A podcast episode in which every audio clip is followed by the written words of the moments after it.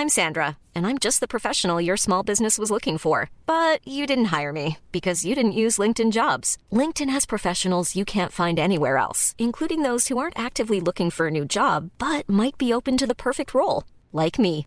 In a given month, over 70% of LinkedIn users don't visit other leading job sites. So if you're not looking on LinkedIn, you'll miss out on great candidates, like Sandra. Start hiring professionals like a professional. Post your free job on linkedin.com/people today.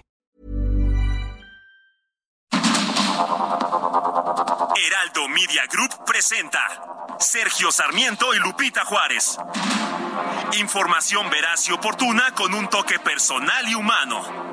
Por el Heraldo Radio, donde la H suena y ahora también se escucha.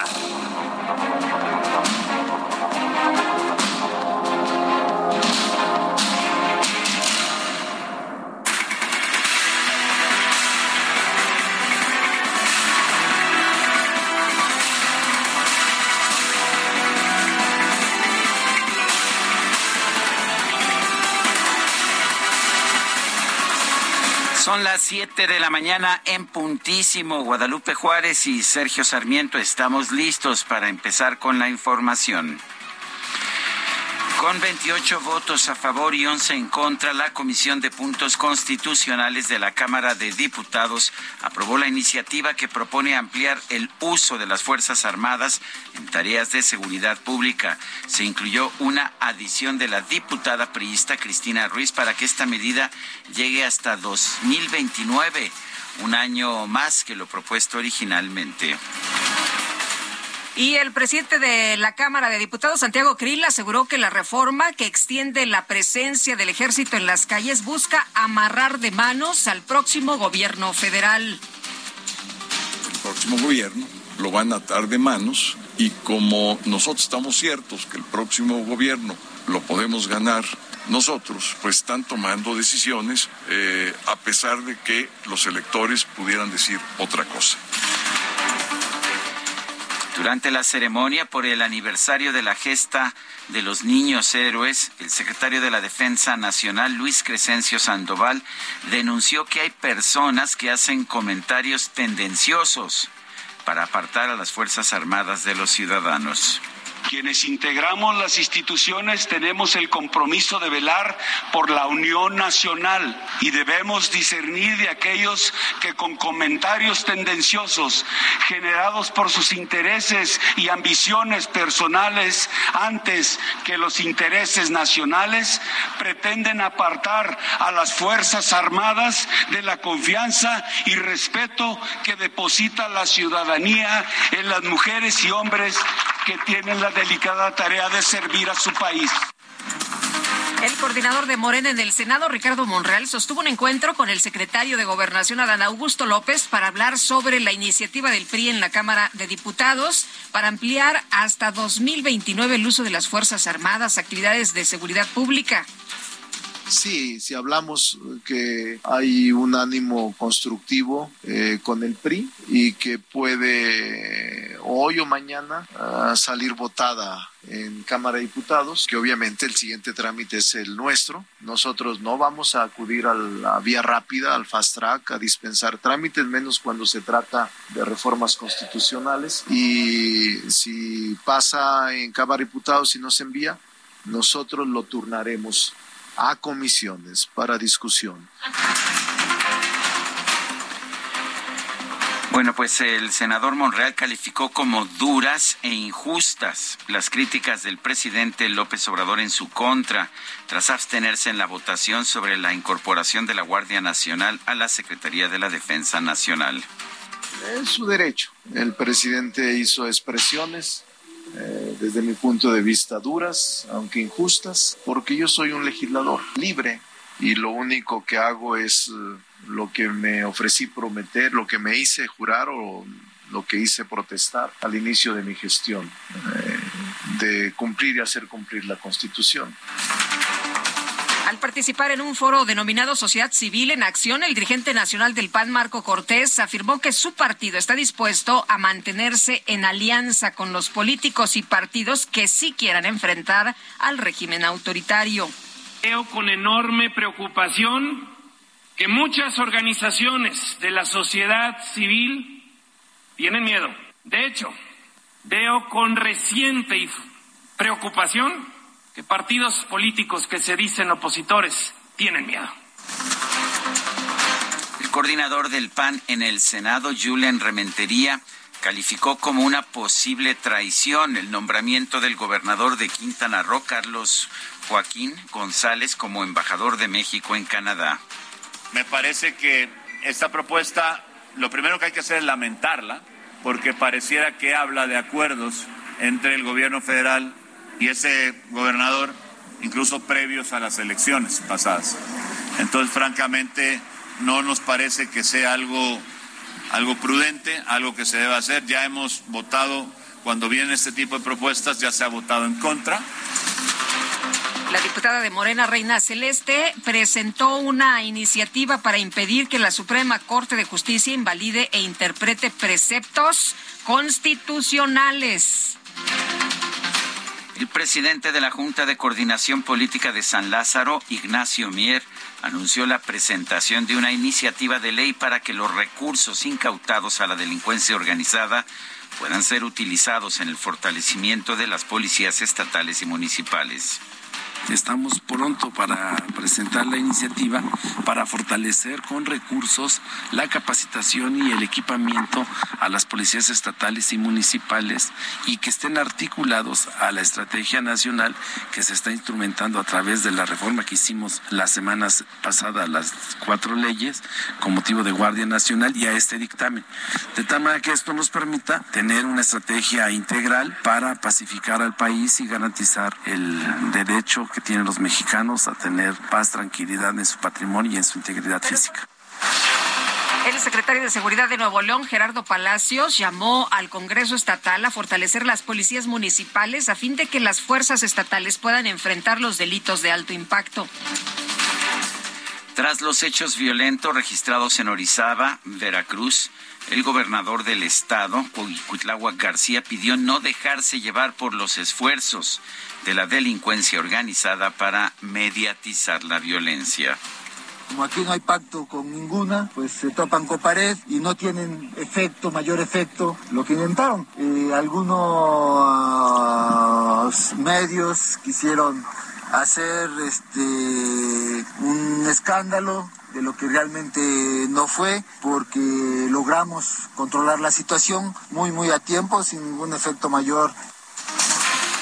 La culpa es de los medios, los escandalosos son los medios. Bueno, el gobernador de Zacatecas, David Monreal, confirmó que va a realizar una visita al municipio de Jerez, donde el pasado domingo fueron encontrados 7 cuerpos con signos de violencia.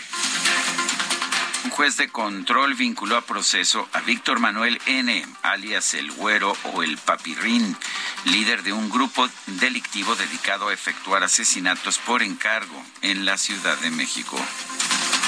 Un juez vinculó a proceso por los delitos de homicidio culposo y daño en propiedad al operador de la pipa involucrada en el accidente sobre la vía Victoria Monterrey, que dejó por lo menos 18 personas muertas. Un grupo de estudiantes de la Escuela Normal Rural Raúl Isidro Burgos atacó con piedras y petardos las instalaciones de la 35ª Zona Militar en el estado de Guerrero. Esto para exigir la presentación con vida de los 43 normalistas de Ayotzinapa desaparecidos en 2014. El Sindicato Independiente de Trabajadores del Colegio de Bachilleres del Estado de Michoacán realizó una protesta en inmediaciones de la Secretaría de Educación Pública en la Ciudad de México para exigir el pago de 1.200 millones de pesos en prestaciones laborales. Y la Coordinadora Nacional de Trabajadores de la Educación anunció que este miércoles va a sostener una reunión con la nueva titular de la SEP, Leticia Ramírez, quien procede precisamente de esa organización de la CENTE, para hablar sobre la reanudación de las mesas de diálogo y la basificación de los maestros. El secretario general de la sección 9 de la CENTE en la Ciudad de México, Pedro Hernández, afirmó que la ex líder magisterial Bester Gordillo carece de autoridad para decir que siente pena por la titular de la SEP, Leticia Ramírez. Los senadores de Morena, Citlali Hernández y Héctor Vasconcelos, sostuvieron un diálogo sobre la libertad de expresión con John y Gabriel Shipton, padre y hermano del fundador de Wikileaks, Julian Assange. Estos fueron invitados por el presidente López Obrador a participar en las fiestas patrias. Pues también hay que recordar lo que significó Wikileaks, lo que se habla en estos cables respecto a México y la importancia de defender más allá de las fronteras a quienes luchan por la libertad, luchan por la justicia, a quienes luchan por la verdad, que en estos tiempos cada vez es mucho más difícil a veces combatir en este mundo tan complejo. El expresidente de Bolivia, Evo Morales, viajó este martes a México para atender la invitación del presidente López Obrador a participar en los festejos por el Día de la Independencia. Y el presidente de Venezuela, Nicolás Maduro, anunció que su país aceptó participar como garante en las conversaciones de paz entre el gobierno de Colombia y las guerrillas del Ejército de Liberación Nacional. Para garantizar los acuerdos de paz que luego se firmaron y que me tocó participar como garante, una vez más, presidente Gustavo Petro, y a Colombia le decimos, Venezuela acepta el carácter de garante de las negociaciones y de los acuerdos de paz de Colombia con el ELN y pondremos nuestra mejor voluntad en nombre de Dios Padre Todopoderoso por la paz total de Colombia. La Oficina del Alto Comisionado de las Naciones Unidas para los Derechos Humanos denunció que la situación de los derechos humanos en Nicaragua continúa deteriorándose con ataques a los opositores, a la Iglesia y a los periodistas. La justicia argentina confirmó la detención de otra mujer sospechosa de haber participado en la organización del intento de atentado en contra de la vicepresidenta Cristina Fernández de Kirchner. Y el gobierno de Rusia anunció que este jueves el presidente Putin va a sostener un encuentro con su homólogo de China, Xi Jinping, para hablar sobre Ucrania y Taiwán. Y en información deportiva, el Bayern de Múnich derrotó al Barcelona por marcador de 2-0 en la segunda fase en la segunda fecha de la fase de grupos de la UEFA Champions League. Y el Ajax, que contó con los mexicanos Edson Álvarez y Jorge Sánchez, cayó de visita frente a Liverpool por marcador de 2-1. Son las 7 de la mañana con 12 minutos.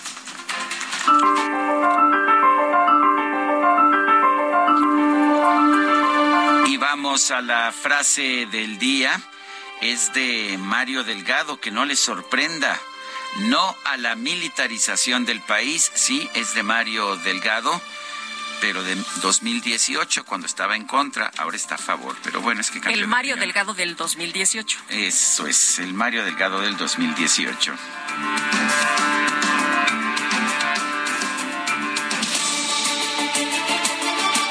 Y las preguntas, ayer preguntábamos en este espacio, ¿debe ampliarse el tiempo en que las Fuerzas Armadas pueden hacer trabajo de policía de 2024 a 2028?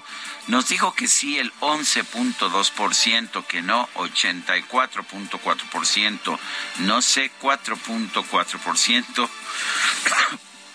En total recibimos 3,659 votos. La que sigue, por favor. Claro que sí, mi querido DJ Kik. Esta mañana ya coloqué en mi cuenta personal de Twitter, @SergioSarmiento, la siguiente pregunta. ¿Deben el PAN y el PRI contender juntos en las próximas elecciones? Nos dice que sí, el 61%, que no, 30.8%, quién sabe, 8.2%. En 37 minutos hemos recibido 1,037 votos. Las destacadas de El Heraldo de México. Hola, señor locutor, si me hace el favor, póngame una canción que no hable de amor. Itzel González, ¿cómo te va? Muy buenos días. Muy buenos días, Lupita, Sergio, amigos, quemando dos en uno. Ah, sí. Hoy es Día del Locutor, muchas felicidades. Muchas felicidades. Y a todos nuestros compañeros que trabajan en el Heraldo Radio, por supuesto, y aparte, preparándonos para el concierto de mañana en la noche. ¿Vas a ir, Quique? Ahí la producción. Vamos a ir en la noche. ¿Y cómo es que van a llegar aquí a las 6 de la mañana el viernes 16? Están chavos. Sí aguantan. Y después de las tostadas que nos viene prometiendo nuestra querida Lupita Juárez, unas tostadas de tinga bien picosas, por supuesto que vamos a estar. Ah, porque vamos a estar en vivo nosotros, no descansamos. Sí, aquí vamos a andar. Usted levántese temprano, no importa que no vaya a trabajar. Por eso le voy a traer las tostaditas bien picositas aquí a todo el equipo, porque para aguantar, para que aguante, es que ya sabes cómo van a venir. Híjole, pero porque se va a poner de ambiente, dijo Andrés Manuel López Obrador que el concierto iba a durar como 3 horas, 2 horas, el grito y después iba a continuar. Así que, híjole, yo creo que vamos a llegar en vivo, pero por supuesto, pues con mucha información. Y también mucha información que tenemos esta mañana en las destacadas, así que comenzamos, DJ Quique. En primera plana, apoya Morena plan militar del PRI, se vota hoy. Buscan que las Fuerzas Armadas sigan en las calles hasta el 2029. País, decomisos de metanfetaminas, Sinaloa, foco de atención. Incautan 40% del total de la droga en esa entidad. Ciudad de México, fiestas patrias definen operativo. Se van a desplegar 2.900 elementos y 110 vehículos oficiales. Estados, Guerrero, vandalizan cuartel. Normalistas lanzan petardos y hacen pintas en la 35 zona militar.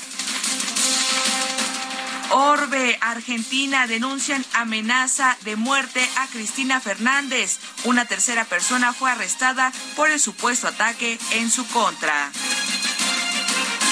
Meta rumbo a Qatar, con fecha para estar en México. La Ciudad de México es la primera sede de América Latina que va a visitar la Copa del Mundo el 15 de octubre. Y finalmente, en mercados, estrategia en España, promocionan al turismo del país. Se lanzó una campaña para destacar a los destinos de México y Quirino Ordaz, muy contento en la fotografía allá en España. Sergio, Lupita, amigos, hasta aquí las destacadas del Heraldo. ¡Feliz miércoles! Muchas gracias, Itzel. Pues todos muy contentos, ¿no? A los que les ha tocado algún cargo por allá en el extranjero, alguna embajada, algún consulado, ¿cómo no va a estar con esa sonrisa de oreja a oreja? Sí, es muy fácil, ¿no? Nada más pierdes tu elección y ya. Y, sí, le entregas a Morena el Estado y bueno, pues te portas bien y ya la hiciste. Bueno, vamos con más información este martes. Sin modificaciones al dictamen en lo particular, la Comisión de Puntos Constitucionales de la Cámara de Diputados aprobó extender ya no hasta 2028, sino a 2029 la participación de las Fuerzas Armadas en tareas de seguridad pública. Francisco Rivas, director del Observatorio Nacional Ciudadano de Seguridad, Justicia y Legalidad, está en la línea telefónica. Francisco, buenos días, gracias por tomar nuestra llamada. ¿Cómo ves esta decisión de la Comisión de Puntos Constitucionales de la Cámara de Diputados? ¿Qué tal, Sergio? ¿Qué tal, Lupita? Un gusto estar con ustedes. Buenos días. Con su auditorio. Pues mira, lo primero que me llamó la atención es que la diputada Yolanda de la Torre, como ustedes saben, es una diputada que proviene del estado de Durango. Hace pues prácticamente 4 meses fue testigo de honor en la reforma que se llevó a cabo en la Constitución Estatal para poner el derecho a la paz como un elemento clave de la Constitución para los duranguenses. Y en ese entonces yo recuerdo ella habló en contra de la militarización, habló de una justicia, habló de seguridad basada en las necesidades de los ciudadanos y hoy pues propone algo que a todas luces pues es un espaldarazo al gobierno del presidente López, que pues lo que busca precisamente es sostener a las Fuerzas Armadas en labores de seguridad por muchos años más. El problema es que lo propone sin decirnos cómo le vamos a hacer esta vez, qué va a hacer diferente esta vez para que entonces sí funcione. El problema es que seguimos teniendo a las Fuerzas Armadas, las tenemos en las calles porque no tenemos alternativa, pero tampoco construimos la alternativa. Entonces me parece que lo único que genera pues es más incentivos para que sigamos haciendo exactamente lo mismo con los mismos pobres resultados que hemos tenido hasta el momento. Francisco, se vota el día de hoy, pero se podría detener en el Senado. ¿Cómo ves tú el futuro de esta ley? ¿Cómo ves tú pues lo que le espera a esta ley? ¿Que pase, que no pase? ¿Qué es lo que podemos ver los mexicanos en los próximos días? Pues mira, está tan complicado el escenario político que me resulta difícil. Ahorita yo los escuchaba hablar precisamente sobre el tema de cómo los políticos que tienen poco que presumir y que tienen mucha cola que les pisan acaban terminando en cargos en el extranjero, felices, como diría el presidente. Entonces, yo he platicado con varios legisladores que me han dicho que se van a oponer por todos los medios, incluso del mismo PRI. Ayer ya estuvo el secretario de Gobernación, se reunió con el presidente de la Jucopu, precisamente para promover esta iniciativa de la priista, para que se apruebe esta iniciativa de la priista. Y ahí es donde dices, pues evidentemente esta es una propuesta que trae atención particular hacia cierto movimiento político. Entonces, no podría yo sentir que estamos blindados los ciudadanos, que esto no va a pasar.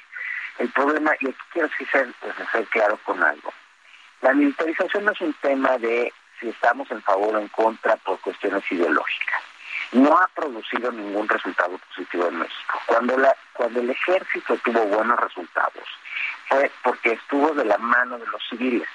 Pero desde que están sin los civiles, no hemos visto un solo resultado que puedas decir, ya lograron recuperar tal estado. No es cierto, al contrario, cada vez estamos peor. Y paralelamente tenemos más violaciones a derechos humanos que los últimos dos sexenios juntos.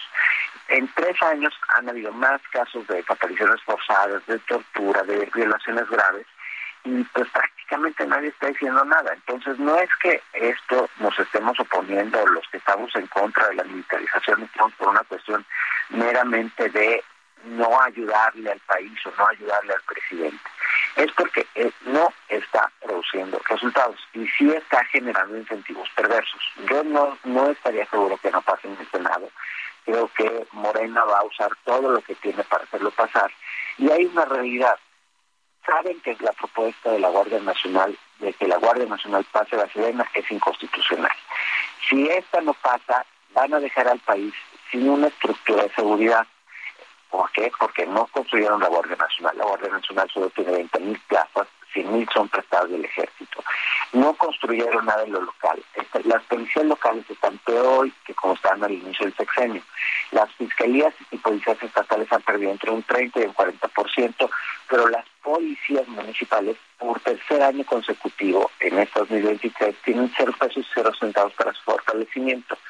Entonces, tienes por un lado una Guardia Nacional que no cuajó porque nadie le invirtió suficiente tiempo y nadie la hizo una institución autónoma. El presidente se quitó la careta diciendo siempre estuvo pensada para ser parte de las Fuerzas Armadas. Por otro lado, no se construyó en lo local.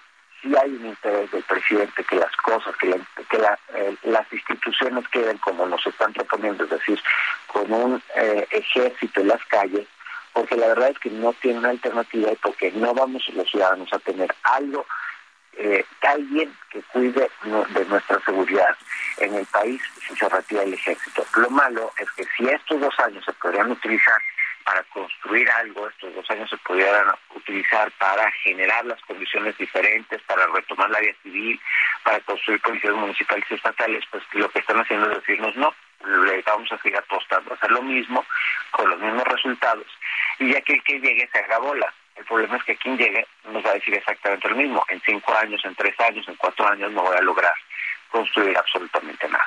Antes de irnos, nos falta un minutito. ¿Cómo ves las declaraciones de Luis Crescencio Sandoval, el titular de la Sedena, señalando que quieren apartar al ejército de la confianza con comentarios tendenciosos?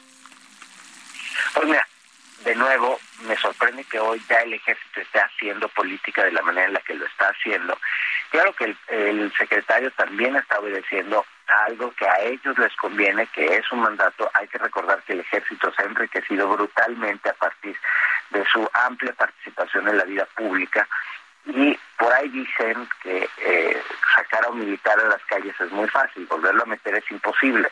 probablemente esto obedece mucho a esta parte de que el ejército ya no está dispuesto a estar relegado a una labor secundaria y quieren seguir participando activamente y tal vez hasta políticamente en la vida del país. Muy bien.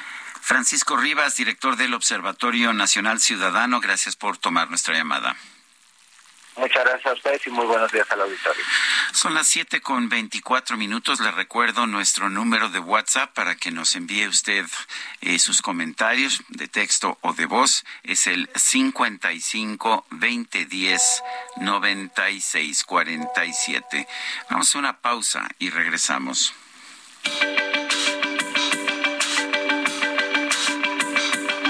Sergio Sarmiento y Lupita Juárez quieren conocer tu opinión, tus comentarios o simplemente envía un saludo para hacer más cálida esta mañana.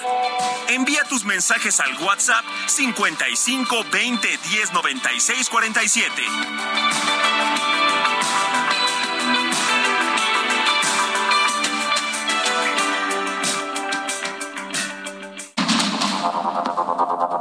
Continuamos con Sergio Sarmiento y Lupita Juárez por el Heraldo Radio.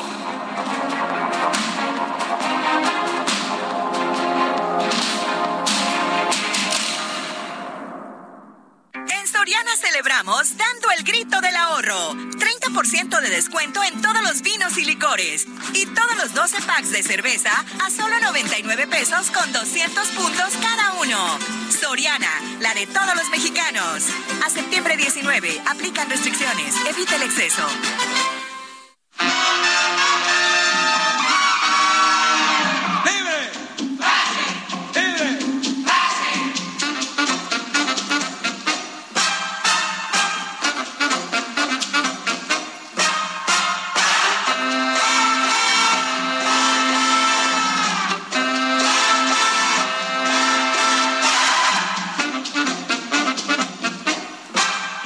Guadalupe, mambo, eso es lo que puedo decir cuando escucho esta música. Es el mambo del ruletero.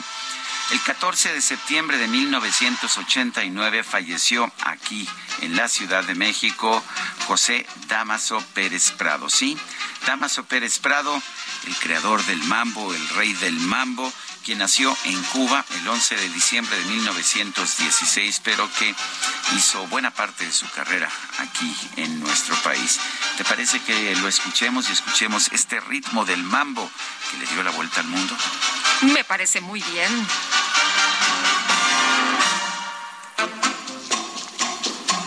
¿La cantamos?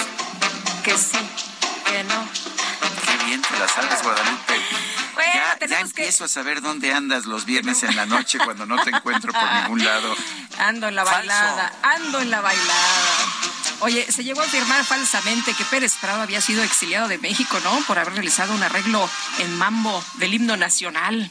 Dicen que este rumor le sirvió para hacerse popular allá en los Estados Unidos, donde lanzó pues varios éxitos como Cerezo Rosa. Bueno, pues ahí está, más información esta mañana de la música que estamos escuchando. Oye, y no sé cómo se oirá el himno nacional en mambo, pero es una falta, ¿no? Pues parece que es una falta, pero si pones... No es un delito. Si le cambias los colores a la bandera y le pones los colores de Morena, parece que eso no es tan faltoso. No, sí, hombre, ¿cómo de que no? Fíjate que el gobernador de Nayarit, Miguel Ángel Navarro, ofreció ya una disculpa pública luego de que se difundieran imágenes en redes sociales de la bandera nacional teñida con los colores alusivos al partido de Morena. Esto en el marco de la conmemoración del aniversario de los niños héroes. Y bueno, pues ya solicitó respetuosamente le aceptaran una disculpa. Por cierto, que fue despedido el señor encargado de imagen. Le dijeron, pues la regaste. Es una falta, no es un delito, es una falta, pero pues ahí está, de acuerdo con el artículo 56 de la ley sobre el escudo, la bandera y el himno nacional, constituye infracción a esta ley, pues lo que se hizo el día de ayer. Y bueno, tenemos mensajes, ¿verdad? Vámonos rápidamente a los mensajes. Hermoso día, mis niños, soy Elizabeth de Ixtapaluca y estoy muy enojada por ver cómo los partidos se venden al mejor postor. Excelente día, por cierto, la calzada Ignacio Zaragoza está fatal como todos los días.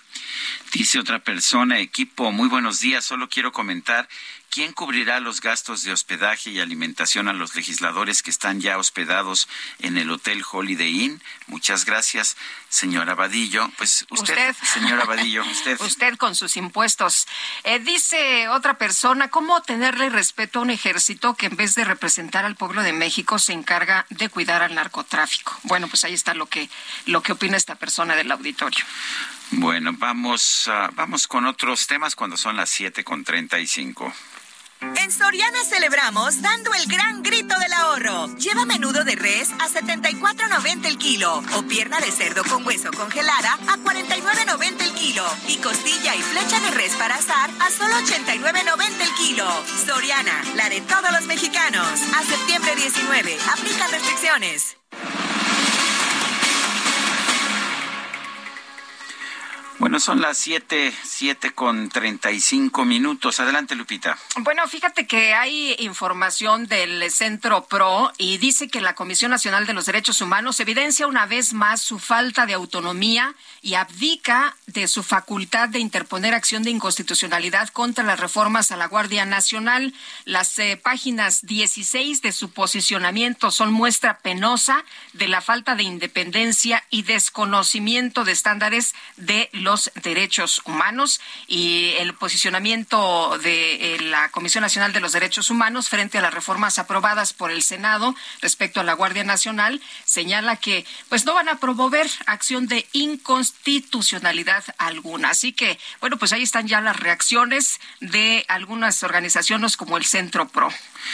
Bueno, y por otra parte, el Grupo Parlamentario Plural del Senado hizo un llamado al coordinador de Morena en esta Cámara de Senadores, Ricardo Monreal, a que firme la acción de inconstitucionalidad que interpondrán en contra de la reforma para incorporar la Guardia Nacional a la Secretaría de la Defensa. Recordemos que Ricardo Monreal se abstuvo de votar, ha sido objeto de muchas críticas por parte del presidente de la República, Andrés Manuel López Obrador. El senador Monreal ha reiterado su lealtad al presidente, pero pues se abstuvo de votar, tampoco votó en contra de la iniciativa. Emilio Álvarez Icaza es senador independiente, es una persona que tiene una larga trayectoria en materia de derechos humanos en nuestro país, es uno de los luchadores por los derechos humanos más respetados de nuestro país y lo tenemos en la línea telefónica. Emilio, gracias por tomar nuestra llamada. Y la primera pregunta, ¿sí tiene sentido presionar a Ricardo Monreal? Porque pues claramente está entre la espada y la pared. ¿Qué opinas? Sergio, Lupita, muy buenos días. Pues es así. En el Grupo Plural decidimos hacer una expresión pública. Decíamos, retomando el dicho popular, Ricardo Monreal quedó mal con Dios, entre paréntesis la UNAM, porque él da clases de derecho constitucional, y con el diablo, simulando Morena. Y justo el tema de la abstención en la militarización de la Guardia Nacional, pues nos parece que es la síntesis de esa situación, porque nos afirmó que iba a ser complicado en sus clases legitimar un golpe militarista a la Constitución, un fraude a la Constitución, como es una ley menor que legitime un movimiento de esta magnitud. Y nos parece que el debate público es ineludible, y nos parece que los emplazamientos son ineludibles. Sergio, lo que está pasando con este gobierno y el fraude de la Constitución es de proporciones mayores. Y el Senado puede ahora, en el debate que viene con la iniciativa que ha presentado el PRI, pues jugar un rol muy importante. Vamos, sí, en el Grupo Plural, a firmar con los demás grupos parlamentarios, el llamado grupo contención de oposición, firmar una acción de inconstitucionalidad para detener este atropello, pero también vendrá la discusión del PRI, y por eso esta expresión pública que creemos que pues están llegando ya los tiempos de definiciones, no solo a Ricardo Monreal, sino a todos en un debate que pues no está haciendo. Emilio, el día de hoy se debate, ya vimos que todos llegaron muy puntuales, los de Morena, que hasta los dejaron ahí en hoteles cercanos para que no se les vaya a ir ningún voto. Esto, como se ve, va a pasar, pero ¿cómo ves las cosas en el Senado? ¿Ahí se puede detener esta propuesta, esta reforma? Así pienso. Yo hablé ayer con los senadores del PRI, con varios de ellos, y me aseguran que su posición de votar en contra es firme. Hablé con los senadores del PAN, están en el mismo entendimiento. En ese Grupo Plural y PRD estamos en el mismo entendimiento, de manera que lo más probable, Lupita, es que esta reforma, que otra vez es una discusión, en mi opinión, evade el tema sustantivo. El tema sustantivo es cómo resolvemos de fondo el tema de la inseguridad, no cómo se sigue fugando la problemática por la vía de la presencia del ejército en las calles. Y el hecho real, pienso yo, en esta discusión será que no va a pasar esa discusión en el Senado. Incluso me refirieron de algunos diputados del PRI que votaran en contra. Vamos a ver primero, Lupita, si tienen los votos allá, pero el hecho real es que no creo que en el Senado, como ha pasado en otras ocasiones, vaya a pasar esa reforma.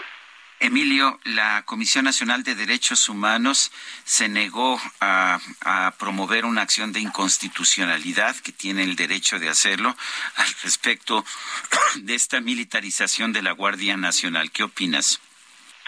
Es una absoluta vergüenza la administración de la señora Piedra en la CNDH. Es una vergüenza para el movimiento de derechos humanos, pero es asimismo una traición a su historia personal, a la de su madre, a la del Comité Eureka. El hermano de la señora Piedra es un desaparecido y su madre luchó muchos años por los excesos cometidos por integrantes de las Fuerzas Armadas durante la Guerra Sucia. Es realmente bochornoso. Hoy queda nuevamente exhibida la señora Piedra, pues como un pequeño peón sometido a las voluntades del presidente, y nos pone, Sergio, la absoluta evidencia de por qué el presidente quiere cooptar a los órganos autónomos, para que no hagan su función y se dediquen en los términos de relación que le gustan al presidente, es que le aplaudan o no le generen ningún obstáculo. Lo que sucede con la CNDH es un ejemplo de lo que no debe pasar en el INE y lo que tenemos que evitar en el INE. A mí en lo particular me resulta muy vergonzoso, muy doloroso. Ya no alcanza la expresión pena ajena para describir lo que está pasando a la CNDH. Lejos de defender los derechos humanos de quienes pagamos su sueldo como ciudadanas y ciudadanos, se dedica a someterse al poder, lo cual es el sinsentido de esta institución. Pues yo quiero agradecerte, Emilio Álvarez Icaza, senador independiente, activista por los derechos humanos de toda la vida, el haber conversado con nosotros esta mañana. Señor, muchísimas gracias, Sergio. Lupita, un abrazo, buen día. Gracias, Emilio, muy buenos días. Son las 7:43 a.m. En Soriana celebramos dando el gran grito del ahorro. Aprovecha que con 75 puntos te llevas tomate guaje a $4.90 el kilo, aguacate a $29.80 el kilo y cebolla blanca a $19.80 el kilo con 75 puntos. Soriana, la de todos los mexicanos. A septiembre 19, aplican restricciones. El presidente nacional de Morena, Mario Delgado, dijo que el PRI está en una nueva etapa a favor del pueblo de México. Bueno, pues ya está opinando diferente Mario Delgado de sus correligionarios, ¿no? Del PRI. Sus correligionarios. Pues sí, ¿no? Ya dicen que es el PRI y Morena, que pues siempre, el primor, que siempre habían estado muy aliados y que después ya no, pero otra vez. Y Elia Castillo, nos tienes todos los detalles. Hola, Elia, ¿cómo te va? Muy buenos días. Muy buenos días, Lupita. Sergio, los saludo con mucho gusto a ustedes el auditorio. Pues aquí es el dirigente nacional de Morena, Mario Delgado, aplaudió la aprobación del dictamen de la reforma constitucional que amplía hasta 2029 la participación del ejército en tareas de seguridad pública. Y en este contexto, bueno, pues señaló que el PRI está en una nueva etapa a favor del pueblo de México y felicitó a los legisladores por permitir el fortalecimiento de la Guardia Nacional. Esto lo dijo en conferencia de prensa para recordar, bueno, pues la convocatoria al Congreso Nacional del partido que se va a realizar este fin de semana. Delgado ahí aprovechó para agradecer la aprobación de este proyecto que, recordemos, deriva de la iniciativa de la diputada del PRI, Yolanda de la Torre, para extender de 5 a 9 años la presencia del ejército en las calles y que fue modificada ayer de último momento también a propuesta del PRI para aumentar 1 año más, es decir, hasta 10 años la presencia de las Fuerzas Armadas en labores de seguridad pública. En otro contexto, pero en este mismo tema, les comento que pues el presidente de la mesa directiva de la Cámara de Diputados, el panista Santiago Creel, señaló que la fracción parlamentaria del PAN y el partido definirán si concluyen la coalición Va por México hasta después de que se discute y vote esta reforma constitucional en el Senado. Claro, ya sabemos que el PAN y el PRD se pronunciaron en contra de esta propuesta priista que ayer fue aprobada en la Comisión de Puntos Constitucionales y hoy se va a discutir en el Pleno de la Cámara de Diputados. Santiago Creel señaló que no van a emitir ya comentario al respecto hasta que no se concrete la votación en el Senado. Ellos confían en que los diputados de oposición, por supuesto, incluidos los senadores del PRI, frenen esta iniciativa de reforma constitucional y están a la espera justamente de esta votación para definir si continúan o no con el PRI en la alianza Va por México. Sin embargo, pues sí dejó entrever que por lo menos en el Estado de México ya hay mucho trabajo avanzado con el PRI para la elección de 2023, así que no descartó que en esta elección sí puedan ir juntos con el PRI. Así que bueno, esperemos a ver cómo se va desarrollando la aprobación de esta iniciativa hoy en la Cámara de Diputados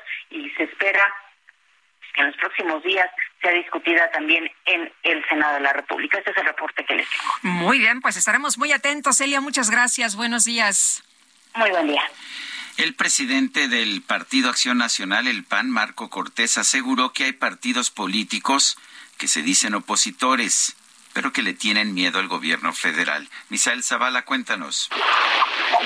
Buenos días, Sergio. Buenos días, Lupita. Efectivamente, Sergio, pues tras la suspensión de la alianza Va por México, integrada por el PAN, PRI y PRD, el líder de Acción Nacional, Marco Cortés, volvió a arremeter y lanzar un duro mensaje, pues aseguró que hay partidos políticos que se dicen opositores, pero que le tienen miedo al gobierno federal. Miedo frente a un régimen que se está buscando imponer en todos los frentes y controlando absolutamente todo. Esto lo dijo durante el Foro Nacional de Consulta Sociedad Civil en Acción, en la sede nacional del Aldea Azul, donde el dirigente panista aseguró que la alianza electoral rumbo al 2024 será con partidos políticos que prácticamente pues no tengan miedo.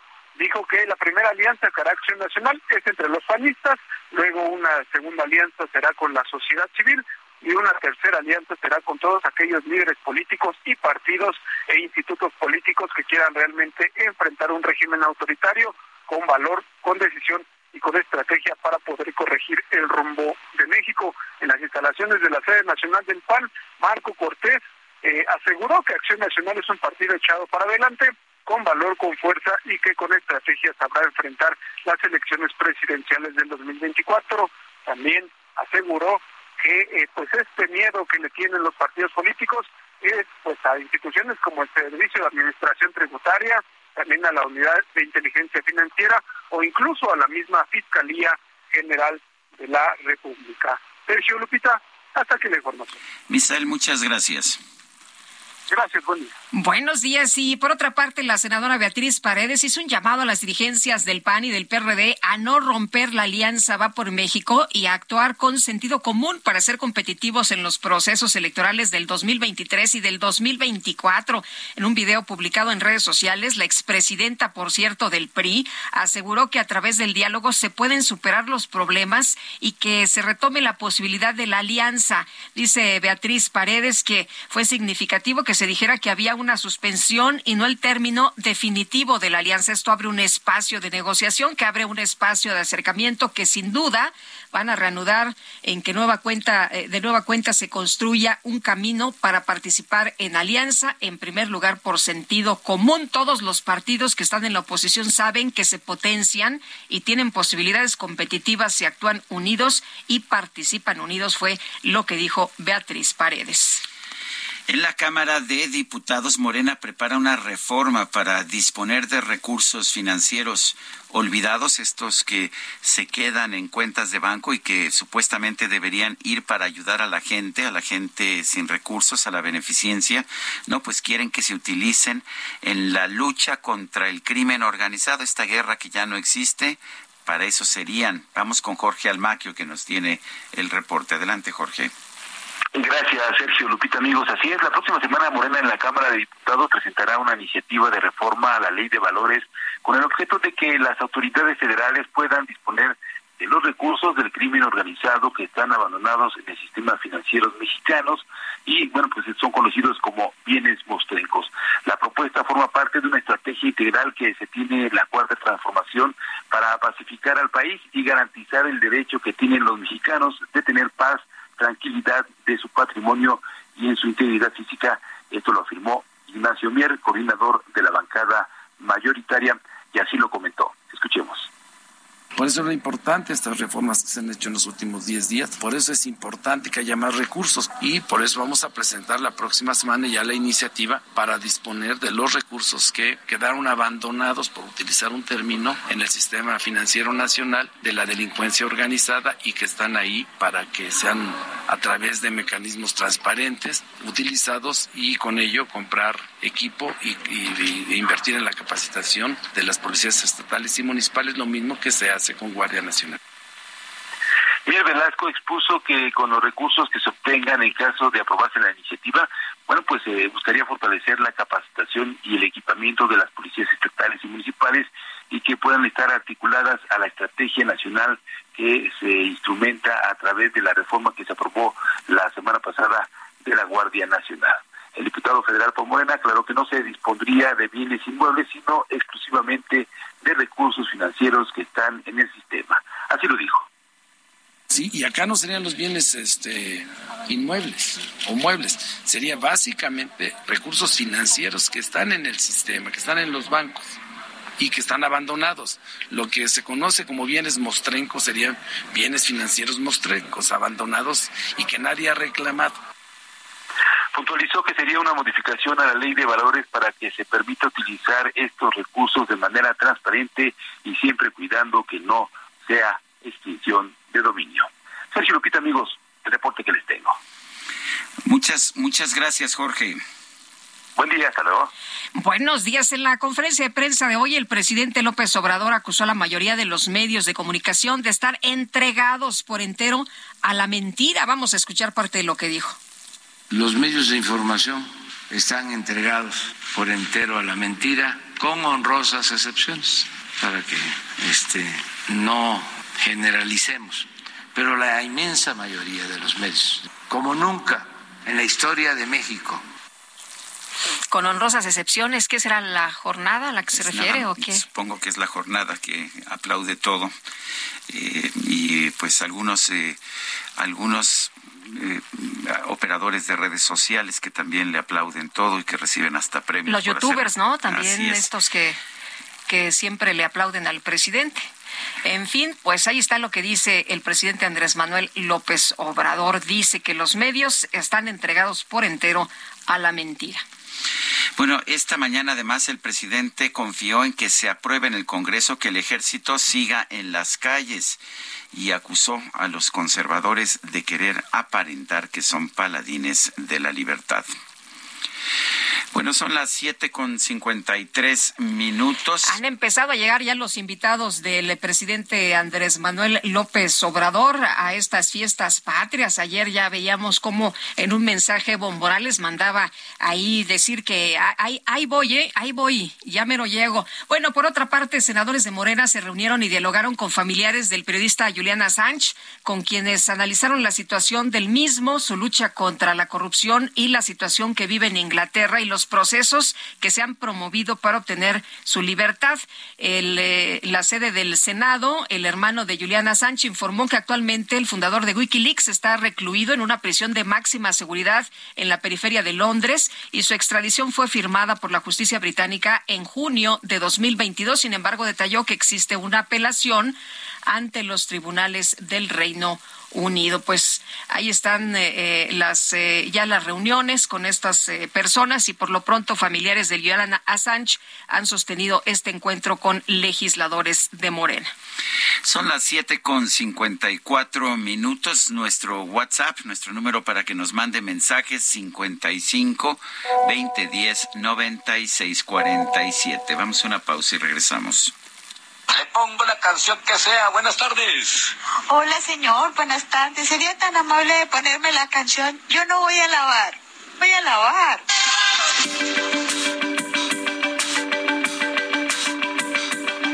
Sergio Sarmiento y Lupita Juárez quieren conocer tu opinión, tus comentarios o simplemente envía un saludo para hacer más cálida esta mañana.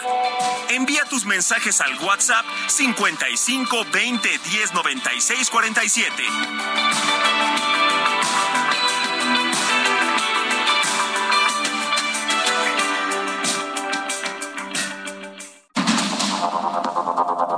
Continuamos con Sergio Sarmiento y Lupita Juárez por el Heraldo Radio.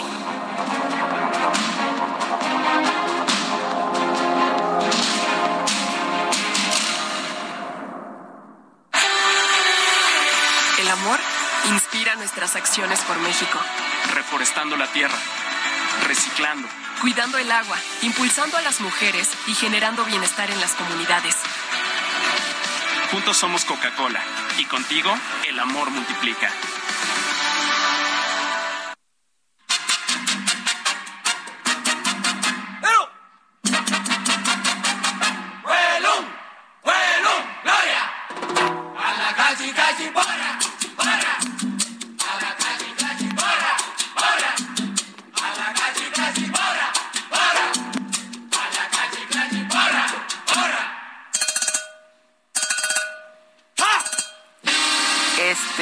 Mambo del Politécnico, mi querida Lupita, y es de tiempos anteriores a que el Politécnico fuera un refugio de clases medias aspiracionistas. Era cuando era una institución surgida del pueblo, creada y fundada por Lázaro Cárdenas. Ay, cuando los jóvenes querían ser alguien en la vida, aspiraban a ser. Eso es incorrecto, porque bueno, querer ser algo en la vida. Antes era correcto. Ahora lo correcto es recibir apoyos, subsidios, no, tratar de salir adelante trabajando, como pues pretenden algunos jóvenes del Politécnico, no es lo correcto, pero bueno.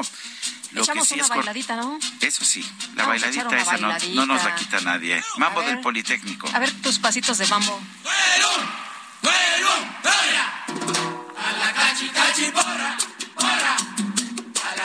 Ay, muy bien, muy bien. Bueno, vámonos con lo que dice Julio A esta mañana. Este gobierno de ineptos ahora amenaza a los mexicanos que no estamos de acuerdo con ellos en la forma que gobiernan al país. Tal pareciera que estamos en Cuba o Venezuela, que sepan que no nos vamos a dejar. Soy el señor Julio desde Monterrey. Y dice otra persona, buenos días, con este ritmo mi favorito me están haciendo el día. Saludos, Enrique. Pues un saludo, don Enrique, gracias por escucharnos. Son las 8:02 a.m. En Soriana celebramos el gran grito del ahorro. Aprovecha el 4x3 en todas las pastas para sopa, purés de tomate y en papas Sabritas, Doritos y Paquetaxo de 160 a 265 gramos. Sí, 4x3. Soriana, la de todos los mexicanos. A septiembre 19, excepto precisísimo. Aplica restricciones. Bueno, la calificadora internacional Moody's está señalando que no esperan una recesión estrictamente hablando en México, pero sí algo consistente con lo que se desarrolla. Sí están esperando una estanflación o algo parecido, en el sentido de que haya menos crecimiento económico y mayor inflación. Esto es lo que señala Gersan Zurita del Moody's Investor Service en una reunión para examinar los temas de la economía en estos momentos, de la economía mexicana en estos momentos. El directivo de Moody's aseguró que hay un patrón a nivel global, incluyendo América Latina y a México, y señaló que, por lo tanto, para el próximo año, Moody's está esperando un crecimiento de apenas 1.0%, el cual es bastante bajo.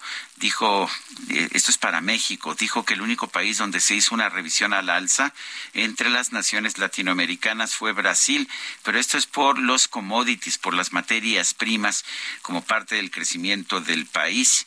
Estamos esperando esta inflación para el caso de México. 1% no significa una recesión, pero sí significa una tasa de crecimiento económico muy inferior a lo que se había previsto.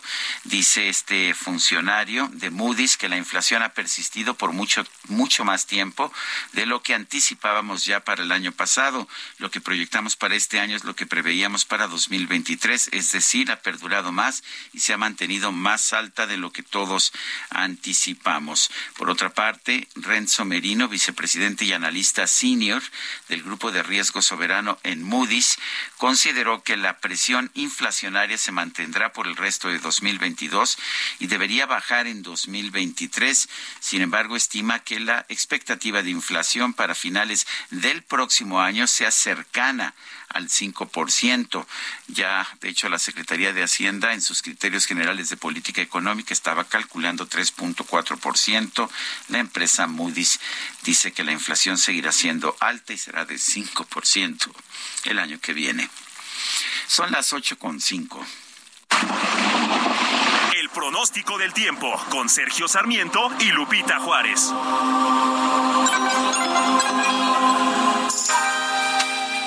Elizabeth Ramos, meteoróloga del Servicio Meteorológico Nacional de la Conagua. ¿Cómo estás? Qué gusto saludarte. Muy buenos días.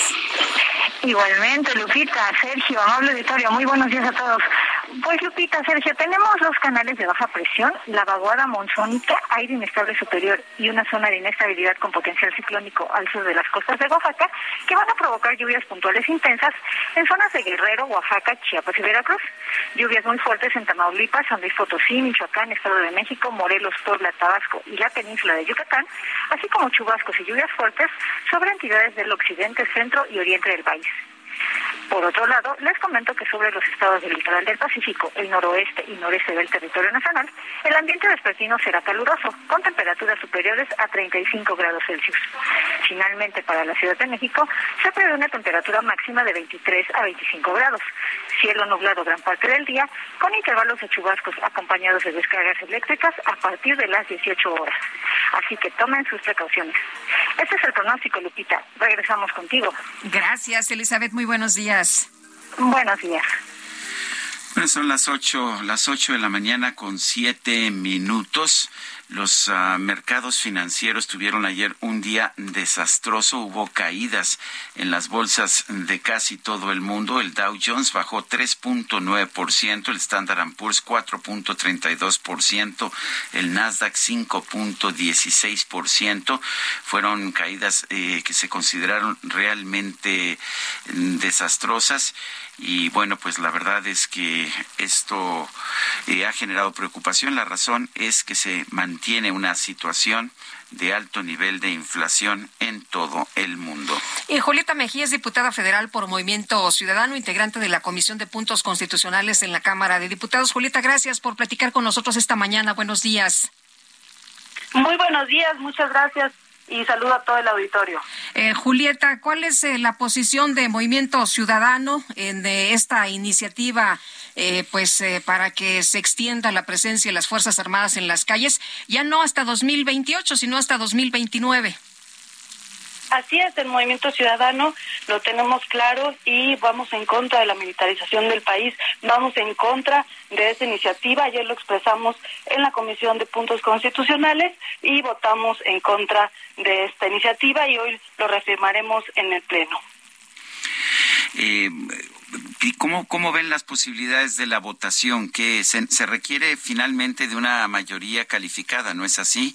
¿Está dividido el PRI o el PRI está apoyando todo a esta iniciativa? Así es, hoy tendremos una sesión presencial. Recordemos que por temas de la pandemia hemos estado votando también de forma remota, pero hoy necesitamos la presencia de todas y todos los diputados para hacer esta reforma, entonces también hay que estar atentos a quienes falten a esta sesión y bueno, recordar que el día de ayer, de último minuto, se agregó todavía un año más, es decir, no los 9 años que estaban previstos, sino 10 años a una propuesta nueva del PRI, donde también pues se agrega la palabra respeto a los derechos humanos, como si esto fuera a cambiar la situación que se va a vivir en las calles con la presencia de los militares. Tenemos, por lo pronto, el día de ayer en la comisión, el PRI fue unido a favor de esta reforma. Por ahí se prevé que a lo mejor algunos diputados estén votando o teniendo dudas respecto a su voto. Hay que estar muy pendientes también de quienes falten, porque quienes falten pueden hacer que se tenga esta mayoría calificada.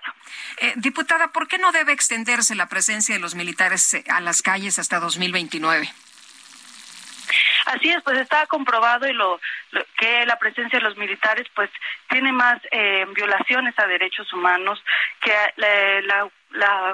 el tener la seguridad pública a cargo de militares pues no es la mejor opción y bueno, ampliar el mandato, todavía recorrerlo a cuando se acabe el sexenio pues es peligroso. Nosotros dimos un voto de confianza en 2019 a este sexenio y hemos visto que la política de seguridad pues no ha funcionado, no ha dado los resultados que hemos esperado y bueno, es una política fallida que y nosotros creemos firmemente que se deben de fortalecer las policías locales, cosa que no ha sucedido en los últimos años y que bueno, esa es la lucha que estaremos dando hoy en el Pleno para que se evite esta extensión de la militarización del país. Estamos viendo que los diputados de Morena se están dirigiendo al Palacio Legislativo en autobuses, una serie de autobuses fletados especialmente para esto. ¿Ustedes van a tener algún tipo de dispositivo especial o van a llegar a la Cámara de Diputados como siempre lo han hecho? Nosotros vamos a llegar de manera normal, se está citando a todas y todos a las 9:00 a.m, esperemos comenzar puntuales, hemos recordado que las últimas sesiones han empezado por lo menos 2 horas tarde, cuando hemos tratado estos temas importantes, y bueno, estamos previendo que toda la bancada esté por ahí de manera puntual, pero sin ninguna previsión especial. Bien, pues, Julieta, muchas gracias por conversar con nosotros esta mañana. Estaremos muy atentos, por supuesto, a lo que ocurra hoy allí en la Cámara. Muchísimas gracias por el espacio y la oportunidad, y pues hay que estar muy atentos porque esta es una situación muy importante para el país. Ampliar a 10 años más la presencia de militares en las calles pues es sumamente riesgoso y sobre todo para las mujeres. Gracias, Julieta, muy buenos días. Vale la pena señalar que si efectivamente todos los diputados del PRI votan a favor de esta iniciativa, se tendría garantizado con el voto de Morena y sus aliados como el Partido del Trabajo esta militarización o esta ampliación de la militarización de la Guardia Nacional, de manera que cuántos llegan, cuántos participan es importante, es una de las razones por las cuales Morena reunió a todos sus diputados desde antes y los está mandando en autobuses especialmente fletados. El gobierno de la Ciudad de México anunció operativos para el grito de independencia en el Zócalo y para el desfile militar. Carlos Navarro nos tiene el reporte. Adelante, Carlos. Buenos días, Sergio Lupita. Les saludo con gusto a ustedes. Les comento que para el grito de independencia del 15 de septiembre en el Zócalo y el desfile militar al día siguiente, el gobierno de la Ciudad de México anunció operativos El subsecretario de Operación Policial de la Secretaría de Seguridad Ciudadana, Israel Benítez López, informó que serán desplegados 2.900 elementos, así como 110 vehículos oficiales. Desde primera hora del día y hasta el término de las actividades del día 15 de septiembre, se realizarán acciones de supervisión y vigilancia en las inmediaciones de la plancha del Zócalo capitalino para garantizar la integridad personal y patrimonial de la población en general, así como de los participantes y asistentes a este evento, con el fin de evitar alteraciones al orden público, faltas administrativas, vandalismo y la comisión de ilícitos. El subsecretario aseguró que se evitará la venta y consumo de alcohol en vía pública. Y es que recordemos que los Tigres del Norte brindarán un concierto gratuito antes y después del grito de independencia. Con la expectativa de cientos de miles de asistentes, el secretario de Gobierno, Martí Batres, lanzó una serie de recomendaciones para los asistentes. Entre ellas, acudir tan impermeable, no hacer uso de paraguas que afecte la visibilidad, así como portar cubrebocas. Escuchemos. Pues de cientos de miles, es difícil precisar el número, porque va a ser un momento nuevo, porque no tuvimos gritos, en los, al menos sí tuvimos gritos, pero no tuvimos la presencia de la gente en 2 años, y pues nuevamente nos vamos a reunir, entonces sí va a haber mucha gente, esto es importante. Por esta cita patria se va a reforzar el operativo con Lupita hasta el próximo 18 de septiembre. Sergio, Lupita, la información que les tengo. Gracias, Carlos Navarro. Hasta luego, buenos días. Buenos días. Nuestro compañero anda en las calles de la Ciudad de México, como usted podrá advertir. No tuvimos muy buena calidad, pero ahí está toda la información. Bueno, y va a haber detención y multas para quienes invadan los espacios exclusivos para mujeres y niños en el metro y el metrobús. Cintia Stettin, cuéntanos, ¿qué tal? Muy buenos días. ¿Qué tal? Muy buenos días, Lupita, y buenos días al auditorio. Así como lo comentas, por las personas que invadan el espacio exclusivo para mujeres y niños menores de 12 años en el metro o metrobús, podrían ser detenidos por hasta 36 horas y pagar una multa de 2.800 pesos. Esta es una propuesta de la legisladora del PRI en el Congreso de la Ciudad de México, Lourdes González Hernández. Es una iniciativa pues para modificar diversos artículos de la Ley de Cultura Cívica de la Ciudad de México. Ante el Pleno, pues la diputada priista puntualizó que el reglamento de la Ley de Movilidad de la Capital, en su artículo 230, prohíbe pues expresamente esto, que los usuarios invadan zonas exclusivas para personas con discapacidad, personas adultas mayores y mujeres. Sin embargo, no existe sanción alguna. Por ello planteó que es urgente no solo la separación de vagones entre hombres y mujeres o niños menores de 12 años en el metro, sino sancionar a quien no respete tales espacios, puesto con el propósito pues de brindar un transporte seguro para mujeres, principalmente niños y niñas. Comentarte que esta iniciativa se turnó para su análisis y posterior dictaminación a la Comisión de Administración y Procuración de Justicia del Congreso de la Ciudad de México. En tanto, pues en los próximos días podríamos estar viendo su discusión en comisiones. Es la información que tenemos. Muy bien, Cintia, muchas gracias. Buenos días. Muy buenos días, seguimos pendientes. Los legisladores de Morena presentaron una iniciativa con la que pretenden que la Suprema Corte de Justicia de la Nación, escuche usted, no pueda invalidar normas constitucionales o realizar interpretaciones que restrinjan la validez de las normas constitucionales. Esto significaría que pues la Suprema Corte de Justicia, en caso de que hubiera discrepancias en la Constitución, no podría hacer interpretaciones. Javier Martín Reyes es profesor de la División de Estudios Jurídicos del CIDE, Centro de Investigación y Docencia Económicas. Javier, gracias por tomar nuestra llamada. Cuéntanos, no sé qué opinas tú de esta iniciativa. Hola, ¿qué tal, Sergio, Lupita? Pues sí, mira, a ver, yo te diría, esta es una iniciativa pues totalmente atípica por una primera razón. Y es que hay un debate, digamos, lo escuchamos la semana pasada en la Corte, sobre si la propia Constitución puede tener contradicciones, sobre todo con esas normas de derechos humanos que vienen de los tratados internacionales, y en consecuencia, ¿qué tiene que hacer la Corte cuando hay este tipo de contradicciones? Hay ministras que están convencidos de que la Corte sí puede dejar de aplicar normas de la Constitución para preferir tratados internacionales, aunque también hay que decirlo, Sergio, que hay otras ministras y ministros que opinan lo opuesto.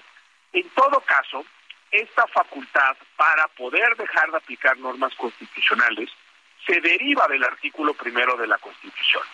Y aquí lo que estamos viendo es una iniciativa de Morena que lo que quiere es, a través de una ley secundaria, cancelar una facultad que estaría en la Constitución. No es la primera vez, digamos, si pensamos lo que hicieron con el tema de Guardia Nacional, pues ese es otro ejemplo, ¿no? La Constitución dice con claridad, la Guardia Nacional es una institución de carácter civil, tiene que estar adscrita a la Secretaría de Seguridad Pública, que es lo que hacen las y los legisladores, pues aprueban una ley secundaria que viola la Constitución. En los dos casos, Sergio, Lupita, pues creo que estamos frente a claras violaciones a las normas constitucionales, y en este caso yo te diría, es además una iniciativa que si se aprobara, ojalá no se apruebe, pues sería totalmente poco efectiva o sería completamente superflua, porque el día que le llegara otro asunto a la Suprema Corte de Justicia de la Nación y las y los ministros tuvieran que aplicar esta norma que ahora se está proponiendo, lo que tendría que hacer la propia Corte es revisar de oficio si es constitucional o es inconstitucional, y yo estoy convencido, de nuevo, que una ley secundaria pues no puede ir en contra de algo que establece con claridad la Constitución, Sergio. Javier, que no haya nadie que modifique lo que se aprueba en el legislativo es lo que quieren, pero ahora ellos están en el poder. Supongo que si no estuvieran en el poder no estarían lanzando este tipo de, pues, de propuestas o de iniciativas. No, absolutamente, yo te diría, ¿no? Ahí se ve cómo cambian las posiciones entre ser oposición y ser gobierno. Para seguir con el mismo tema, Lupita, yo te diría, todos recordamos que en el sexenio pasado, cuando se aprobó la Ley de Seguridad Interior, la izquierda, incluido por supuesto a Morena, salió a denunciar, ¿no?, esa ley diciendo que permitía que las Fuerzas Armadas intervinieran en tareas de seguridad pública, y lo que hicieron, como debe ser, fue presentar una acción de inconstitucionalidad ante la Suprema Corte de Justicia de la Nación, y esa Suprema Corte de Justicia de la Nación en ese momento lo que terminó haciendo fue y validar precisamente a esa ley. Hoy tal parece que Morena lo que pretende es ganar en la política lo que no puede ganar en el derecho. Si ellos quisieran limitar ese poder de la Corte, que a mí me parecería una muy mala idea, pues tendrían por lo menos que intentar pasar una reforma constitucional, pero como sabemos que los números no les dan, pues simple y sencillamente intentan irse por una vía rápida que es modificar las leyes secundarias con mala técnica legislativa, con normas abiertamente inconstitucionales, pero de nada cuenta, Lupita, pues esto desgraciadamente ya es solo uno de los muchos ejemplos donde constantemente estas mayorías políticas no se quieren someter a los límites que les marca la Constitución. Pero a mí lo que me preocupa es que parece que lo hacen también porque piensan que con los ministros designados por el presidente López Obrador en la Suprema Corte, pues deberían tener poco a poco los votos que necesitan para hacer lo que quieran, aunque sea inconstitucional. ¿No te preocupa a ti eso? Muchísimo, Sergio, y además creo que esto, yo comparto la tesis, y además, pues esto no es una especulación. El presidente de la República en las mañaneras, de manera abierta y directa, ha dicho que de repente no juntan los 4 votos, ¿no? Sabemos que en la Corte hay 11 integrantes, en muchos casos se necesitan 8 votos o para que el criterio sea obligatorio o para que se pueda invalidar una norma, y todo parece indicar que el presidente de la República y el gobierno pues ya encontraron ese caminito, ¿no? Emiten acuerdos, decretos, aprueban leyes que son abiertamente inconstitucionales, y a qué la apuestan, pues primero, Sergio, a que la Corte no muchas veces resuelve a tiempo. Hay muchísimos asuntos importantísimos que están en la Corte. Pongo un ejemplo, el primer acuerdo militarista tiene más de 2 años en la Corte y es la hora que no se resuelve. Entonces, tratan de ganar en los hechos a través de esas demoras del Poder Judicial.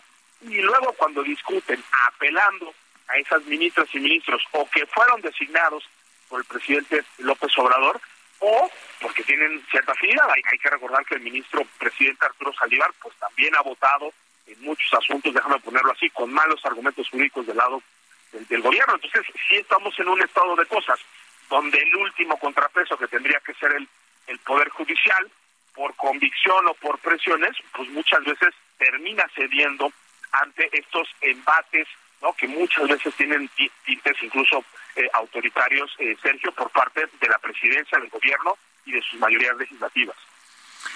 Javier Martín Reyes, profesor de la División de Estudios Jurídicos del CIDE, gracias por tomar nuestra llamada. No, hombre, al contrario, Sergio, Lupita, les mando un abrazo fuerte. Gracias.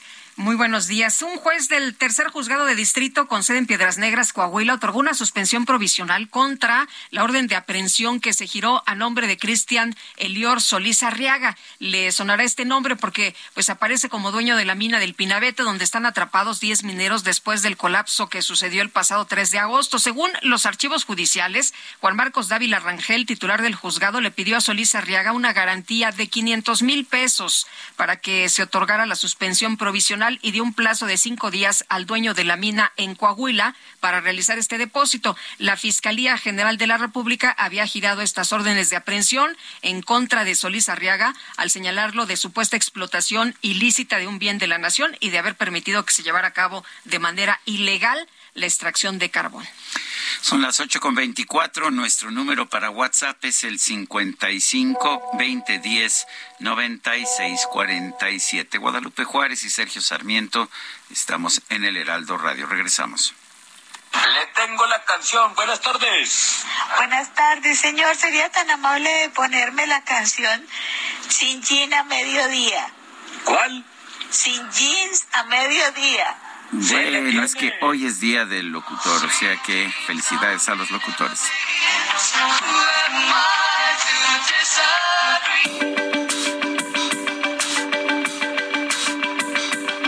Sergio Sarmiento y Lupita Juárez quieren conocer tu opinión, tus comentarios o simplemente envía un saludo para hacer más cálida esta mañana. Envía tus mensajes al WhatsApp 55 20 10 96 47.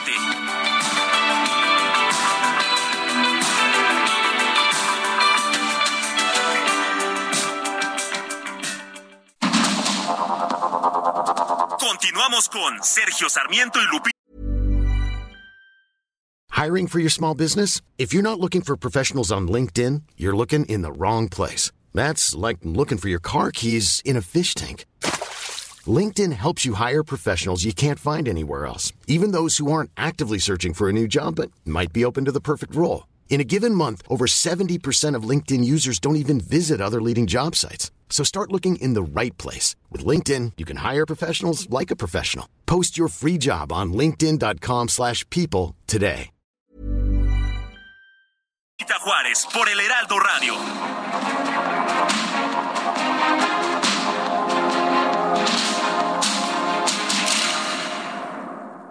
En Soriana, gran grito del ahorro. El segundo al 50% de descuento en todos los quesos panela o Oaxaca empacados, Lala, Food, La Villita o Swan. Crema ácida Lala o Alpura de 900 mililitros, tostadas Sanísimo y Milpa Real y todo el arroz y frijol en bolsa. Soriana, la de todos los mexicanos. A septiembre 19, excepto Precisísimo. Aplica restricciones. Jaque Mate con Sergio Sarmiento.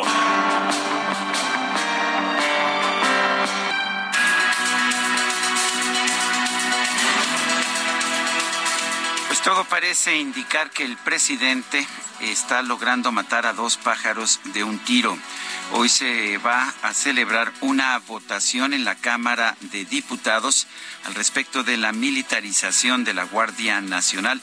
En este caso se busca un cambio a la Constitución, al artículo transitorio que determinó cuando se determinó militarizar la Guardia Nacional en 2019, pero que se colocó un plazo hasta 2024, marzo de 2024, para que el ejército continuara en funciones de policía.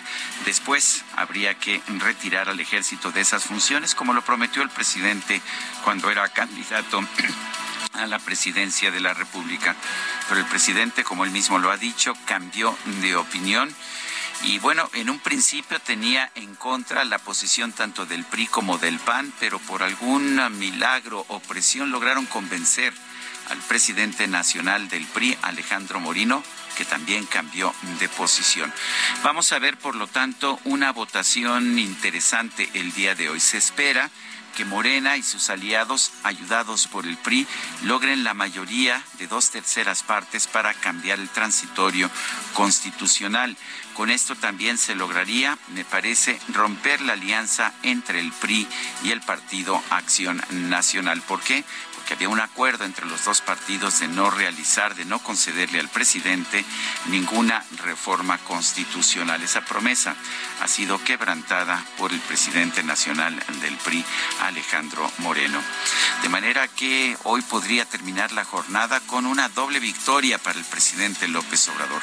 Por una parte, obtendrá esta ampliación ahora hasta el 2029 de la presencia del ejército en labores de policía, aunque ya sabemos que después del 29 se buscarán nuevas prórrogas, que no hay ningún intento por construir una Guardia Nacional Civil. Pero quizás la victoria más importante para el presidente, romper la alianza entre el PRI y el PAN, que pues podría haber sido una amenaza para la pervivencia de Morena como partido hegemónico en el poder. Yo soy Sergio Sarmiento y lo invito a reflexionar.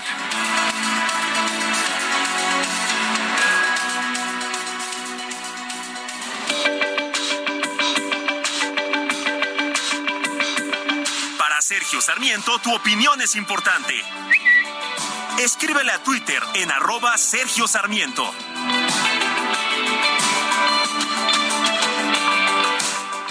En Soriana, celebra el gran grito del ahorro. 30% de descuento en llantas, baterías para auto y en pantalones de mezclilla. 25% en ropa interior, sartenes y baterías Tefal y en todas las vajillas. Soriana, la de todos los mexicanos. A septiembre 19, excepto Basic Concepts, BMGs y programa de lealtad. Aplica restricciones. Hola, buenos días Sergio y Lupita, les saluda Edmundo Monterrosas, hoy trabajando desde la Ciudad de México. Les quería comentar que además del tráfico se nota bruma o contaminación, y mi otro comentario es que de verdad el general Crescencio, pues cómo quiere que lo aplaudamos si ahora ya se vendieron ellos al gobierno y ya no están cumpliendo con su labor, ni siquiera saben ser albañiles y ahora van por ser malos policías. Gracias, buen día.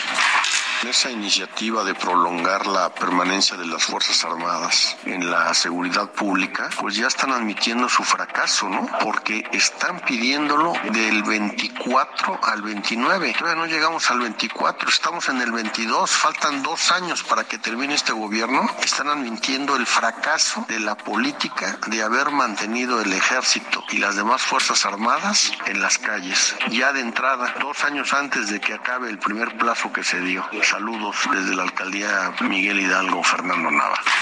Sergio y Lupita, habla la señora Lolita Camacho para felicitarlos por el Día del Locutor, pero sobre todo para felicitarlos por su gran programa, por su calidez, por el amor que le ponen a lo que hacen. Un gran abrazo para todos los locutores que ya no están y los que continúan aquí, especialmente para ustedes dos. Son divertidos, agradables. Un abrazo.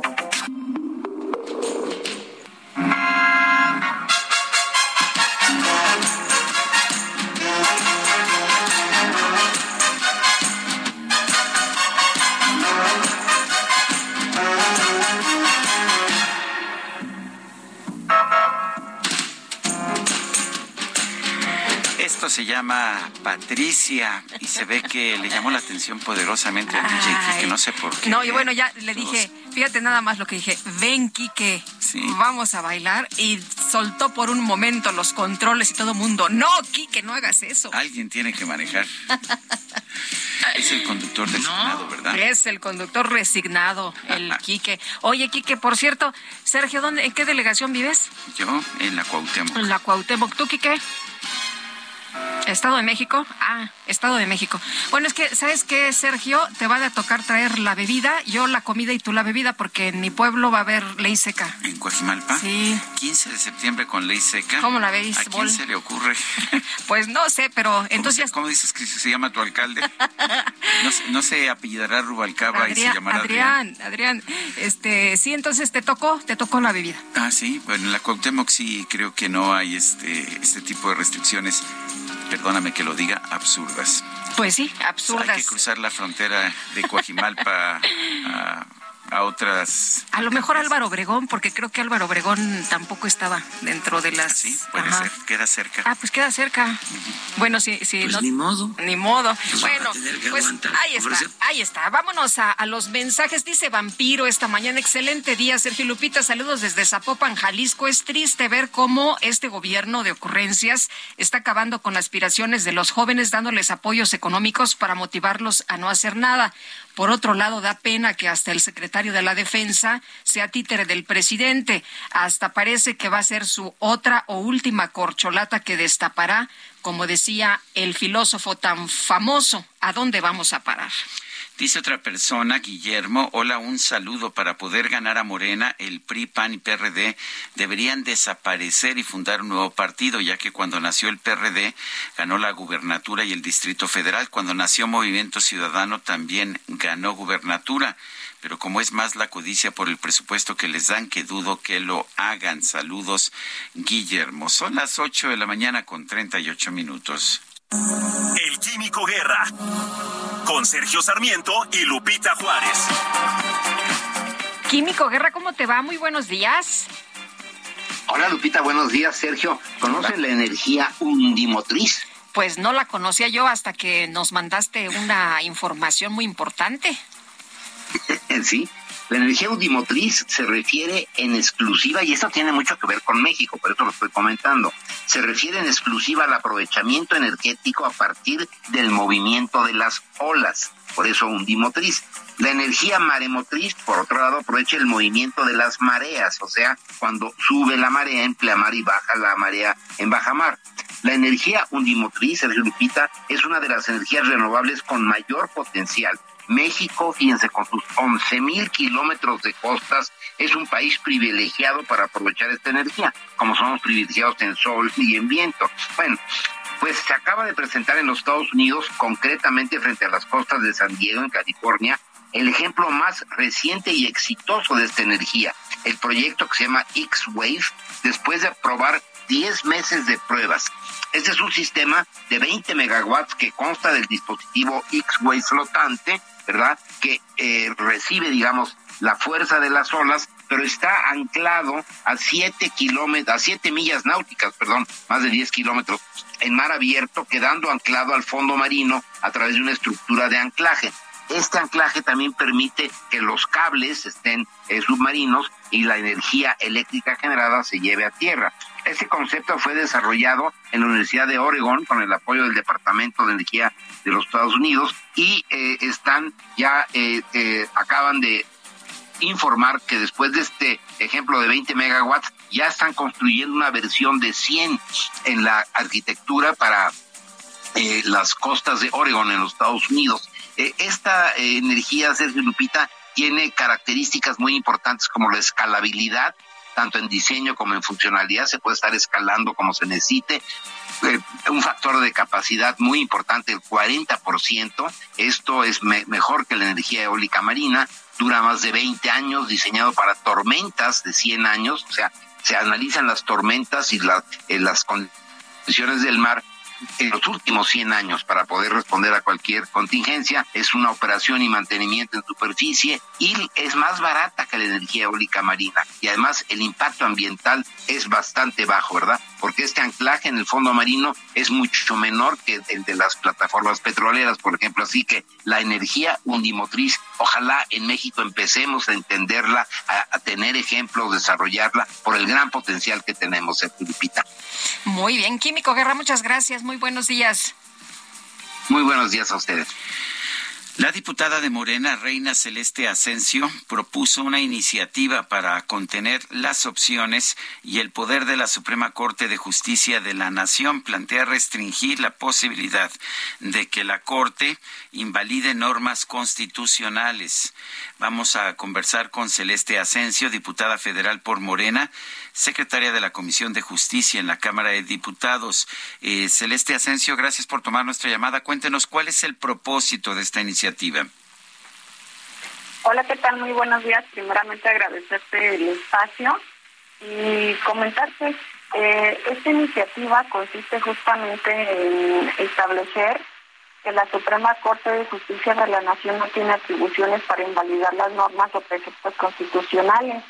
Y surge precisamente porque ha habido un fuerte debate acerca de la prisión preventiva oficiosa en la Suprema Corte de Justicia de la Nación, en la que justamente se ha comentado que esta prisión preventiva oficiosa está expresamente en el artículo 19 de la Constitución. Sin embargo, pues algunos ministros, no todos, han estimado contradictoriamente que es una figura inconstitucional, pese a que esta se encuentra prevista en la misma Constitución y quieren anularla. Lo que usted está proponiendo es que lo que se diga en el legislativo sea la última palabra, que ya no haya más instancias. No, para nada. No, mira, la prisión preventiva oficiosa es una figura que sí está impulsando la cuarta transformación para abatir la impunidad, obligando a que presuntos delincuentes de delitos de corrupción, trata de personas, violaciones, secuestros, delincuencia organizada, enfrenten un proceso privados de la libertad por el grave riesgo que se corre de que se escapen o dañen a las víctimas. Sin embargo, esa fue una decisión que avaló el constituyente presentado o representado por el pueblo, y que ahora la Suprema Corte de Justicia de la Nación quiere retirar.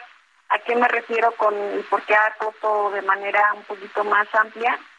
Porque precisamente hay que recordar que la Suprema Corte de Justicia de la Nación no tiene facultad para invalidar normas o preceptos constitucionales y para invalidar leyes secundarias que son contrarias a la Constitución, pero de ninguna manera puede atreverse a anular porciones constitucionales.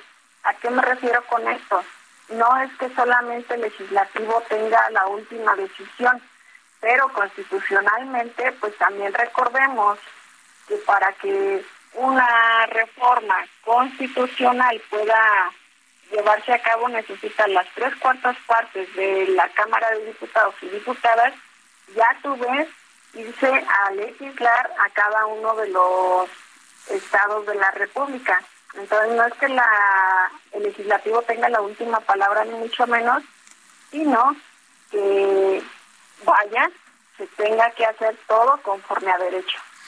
Pero la propia Constitución le otorga a la Suprema Corte la capacidad de tomar decisiones, de interpretar la Constitución cuando hay contradicciones, que son muchas, y también en el artículo primero se establece que debe considerar también los tratados internacionales, en los cuales, a propósito, hay una garantía de respeto a los derechos humanos y a la presunción de inocencia que viola esta prisión preventiva oficiosa. Entonces, se le estaría ordenando a la Corte que no acatara la Constitución, que no hiciera su trabajo. A ver, bueno, vuelvo a reiterar esta parte. Una cosa es interpretar y otra cosa es anular o invalidar. En este caso, les vuelvo a reiterar que la prisión preventiva oficiosa está prevista en el artículo 19 de la Constitución. Entonces, no está... lo que estamos nosotros proponiendo no es algo que esté fuera de la Constitución. Bueno, ¿cuál ve usted que sean las posibilidades de que se apruebe esta iniciativa, Celeste? Pues tendrían que ser al menos más del 80% de probabilidad de que se pueda aprobar, uh-huh, en el sentido justamente de que lo que nosotros estamos buscando como diputados, como diputadas, pues es mandar una clara señal de que hay una división de poderes y de que la Suprema Corte de Justicia de la Nación es un poder que debe sujetarse a la Constitución, que no puede anularla, que si bien puede suprimir o invalidar una norma constitucional, es el pueblo, son las asambleas, quienes tienen que estar hablando primero en el Congreso de la Unión y después en las legislaturas de las entidades federativas, y desde luego pues que es una iniciativa que ya una vez que ha sido turnada a la Comisión de Puntos Constitucionales, pues va a comenzar con este debate para que se pueda pues vaya, ahora sí que poder aprobar. Ascencio, diputada federal por Morena, secretaria de la Comisión de Justicia de la Cámara de Diputados, gracias por tomar nuestra llamada. Te agradezco, buen día. Bueno, pues buenos días, ahí está el planteamiento. En fin, dice Alejandro Moreno, el líder nacional del PRI, que está muy contento, se levantó de muy buen humor, escribió en su cuenta de Twitter: hoy es un buen día para demostrar que México está por encima de todo. Dice, no le fallaremos a las familias mexicanas, a las víctimas de la violencia, a periodistas y mujeres asesinadas, a comerciantes extorsionados, a nadie que haya vivido en carne propia el terror de la inseguridad. Es lo que dice Alejandro Moreno, que pues ya sabe que está impulsando esta reforma que no existía, ¿no? Que bueno, pues de repente se sacaron ahí de la manga. Un grupo de normalistas irrumpió en las instalaciones de la 35ª Zona Militar en Chilpancingo. Arrojaron piedras y cohetones y lanzaron un autobús contra el acceso principal del cuartel. Carlos Navarrete nos tiene el reporte. Adelante, Carlos. Sergio, buen día al auditorio. Efectivamente, comentarles que estudiantes de la Normal Rural de Ayotzinapa irrumpieron en las instalaciones de la 35 Zona Militar en Chilpancingo, donde arrojaron piedras y cuetones y lanzaron un camión contra el acceso principal del cuartel sin que se reporten personas lesionadas. La acción forma parte de la jornada de lucha programada este mes para conmemorar el 8º aniversario de la desaparición forzada de los 43 estudiantes de Ayotzinapa, ocurrida entre el 26 y 27 de septiembre de 2014 en la ciudad de Iguala. Al mediodía de ayer, padres y madres de los estudiantes desaparecidos, acompañados de normalistas rurales de todo el país, arribaron al acceso principal de la 35 Zona Militar. En el lugar se realizó un mitin donde Melitón Ortega, vocero de los padres y madres de los 43 desaparecidos, criticó que el gobierno federal tenga pensado militarizar al país, pese a que está comprobado que las Fuerzas Armadas están involucradas en varios crímenes de lesa humanidad, como la desaparición de los normalistas. Tras el mitin, varios estudiantes que tenían el rostro cubierto realizaron pintas en la fachada del lugar, también arrojaron piedras y petardos al interior del cuartel y lanzaron un camión de carga de la empresa Coca-Cola contra el acceso principal, logrando abrir el portón metálico de la zona militar y destruyendo con petardos el mismo camión. Hasta aquí mi reporte. Buen día. Gracias, Carlos Navarrete. Corrección, era un camión de carga de la empresa Coca-Cola, no un autobús. Bueno, el presidente López Obrador señaló que la balacera en el municipio de Orizaba, Veracruz, fue un acto de propaganda tanto de las organizaciones criminales que lo efectuaron como de los integrantes de la oposición. ¿Qué fue lo que pasó allá en Orizaba? Vamos a preguntarle a Juan Manuel Díez Francos, él es presidente municipal allá de Orizaba, Veracruz. Don Juan Manuel, gracias por platicar con nosotros. Muy buenos días. Buenos días a todos ustedes y a tu auditorio. Pues, ¿qué pasó? El lunes 12 a las 4:15, un operativo de seguridad pública del Estado llegó a una casa en el centro de la ciudad y ahí fueron recibidos a balazos los miembros de seguridad por personas que estaban atrincheradas en la casa. En el caso de la Policía Municipal tenemos 340 elementos, dimos instrucciones de que hicieran un cerco para que no pasara ningún ciudadano, cuidara a los ciudadanos, y eso fue lo que hicimos. Fue terrible porque pues, se tiraron más de 500 tiros, fue una balacera terrible, pero afortunadamente el resultado fue 0 ciudadanos heridos, 0 policías heridos y 2 delincuentes detenidos y 1 abatido. Entonces, gracias a Dios, el resultado fue importante y pues actualmente estamos luchando por recuperar la tranquilidad de los turistas. Los orizabeños están muy tranquilos. Ayer toda la gente abrió sus negocios. La ciudadanía está tranquila. Pasamos un miedo terrible. Yo, fundamentalmente, como responsable de la seguridad de los 125,000 orizabeños que vivimos aquí, pues fue terrible esto, pero bueno, ya le dimos vuelta a la hoja. Somos el mejor pueblo mágico de la República. Hemos estado catalogados tres años consecutivos. Tenemos un teleférico, tenemos un zoológico fabuloso, tenemos palacios, tenemos comida estupenda, somos muy baratos. Y bueno, pues ahora que viene este fin de semana largo, estamos intentando recuperar esa actividad que es importante para la ciudad, y sé que la vamos a recuperar porque Orizaba está más vivo que nunca y sigue sonriendo. Señor alcalde, ¿considera usted que fue un mero acto propagandístico? Incluso así lo señalaba también el gobernador del estado, Cuitláhuac García. No, digo, los que estuvimos acá sabemos que no. Esto fue un enfrentamiento de malos contra fuerzas de seguridad. Lo he dicho, que se tiran más tiros que en la guerra de Ucrania. Afortunadamente, pues ninguno impactó contra ningún ciudadano ni contra policías, tanto municipales como estatales, como Guardia Nacional o marinos. La conclusión fue la correcta, pero ya dejémonos de tonterías. México está terrible. O sea, que ustedes sí lo vivieron, o sea, lo que vivieron fue espantoso, fue real, no fue un invento de la oposición. No, a ver, esto, ahí están los videos, ahí están los muchachos que estaban en un tecnológico a 10 cuadras, pero los balazos se oían con un estruendo, eran de alto calibre, entonces se oían a 10, a 12 cuadras a la redonda, fuertísimo, y esto causa pánico.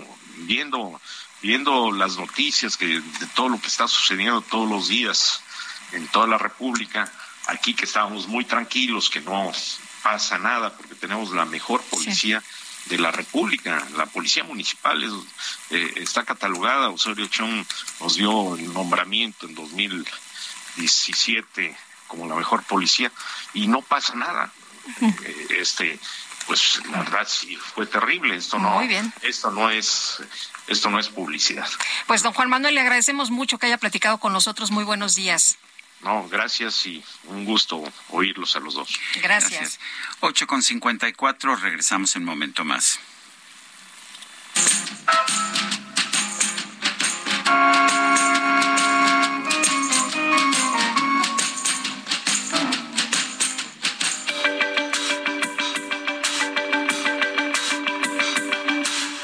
Sarmiento y Lupita Juárez quieren conocer tu opinión, tus comentarios o simplemente envía un saludo para hacer más cálida esta mañana.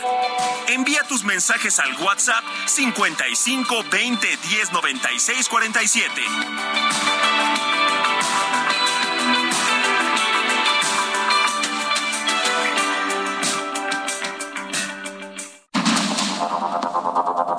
Continuamos con Sergio Sarmiento y Lupita Juárez por el Heraldo Radio.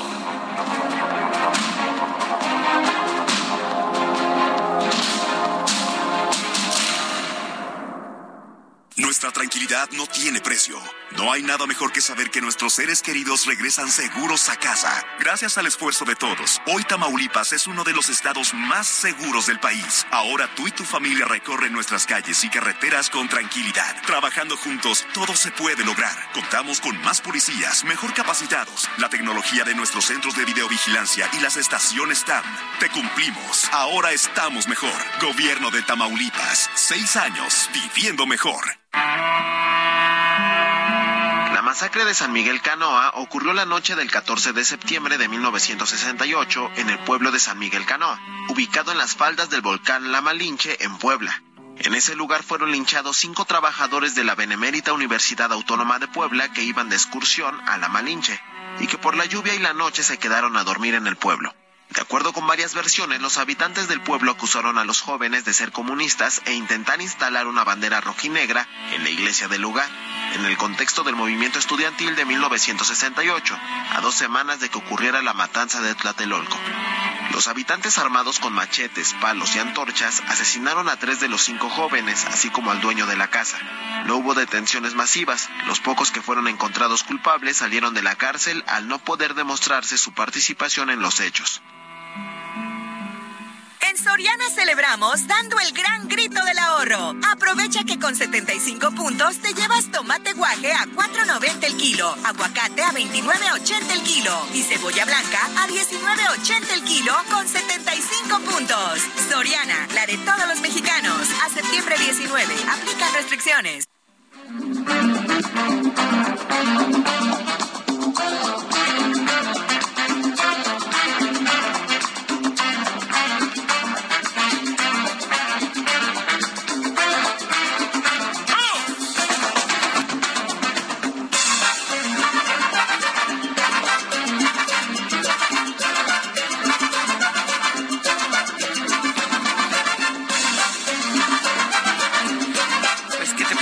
Guadalupe, ¿te parece que suspendamos la transmisión de noticias a partir de este momento? Me parece. Y ya pues nos ponemos de fiesta y ya muy mexicanos y luego pues podemos traer aquí. El mambo, me podrás decir que es cubano y sí, Dámaso Pérez Prado, a quien estamos recordando hoy, nació en Cuba, pero el mambo lo hizo aquí en México en buena medida. Y esto, por ejemplo, que estamos escuchando es Qué rico mambo, y la verdad es que sí, ¿no? Está muy rico este mambo.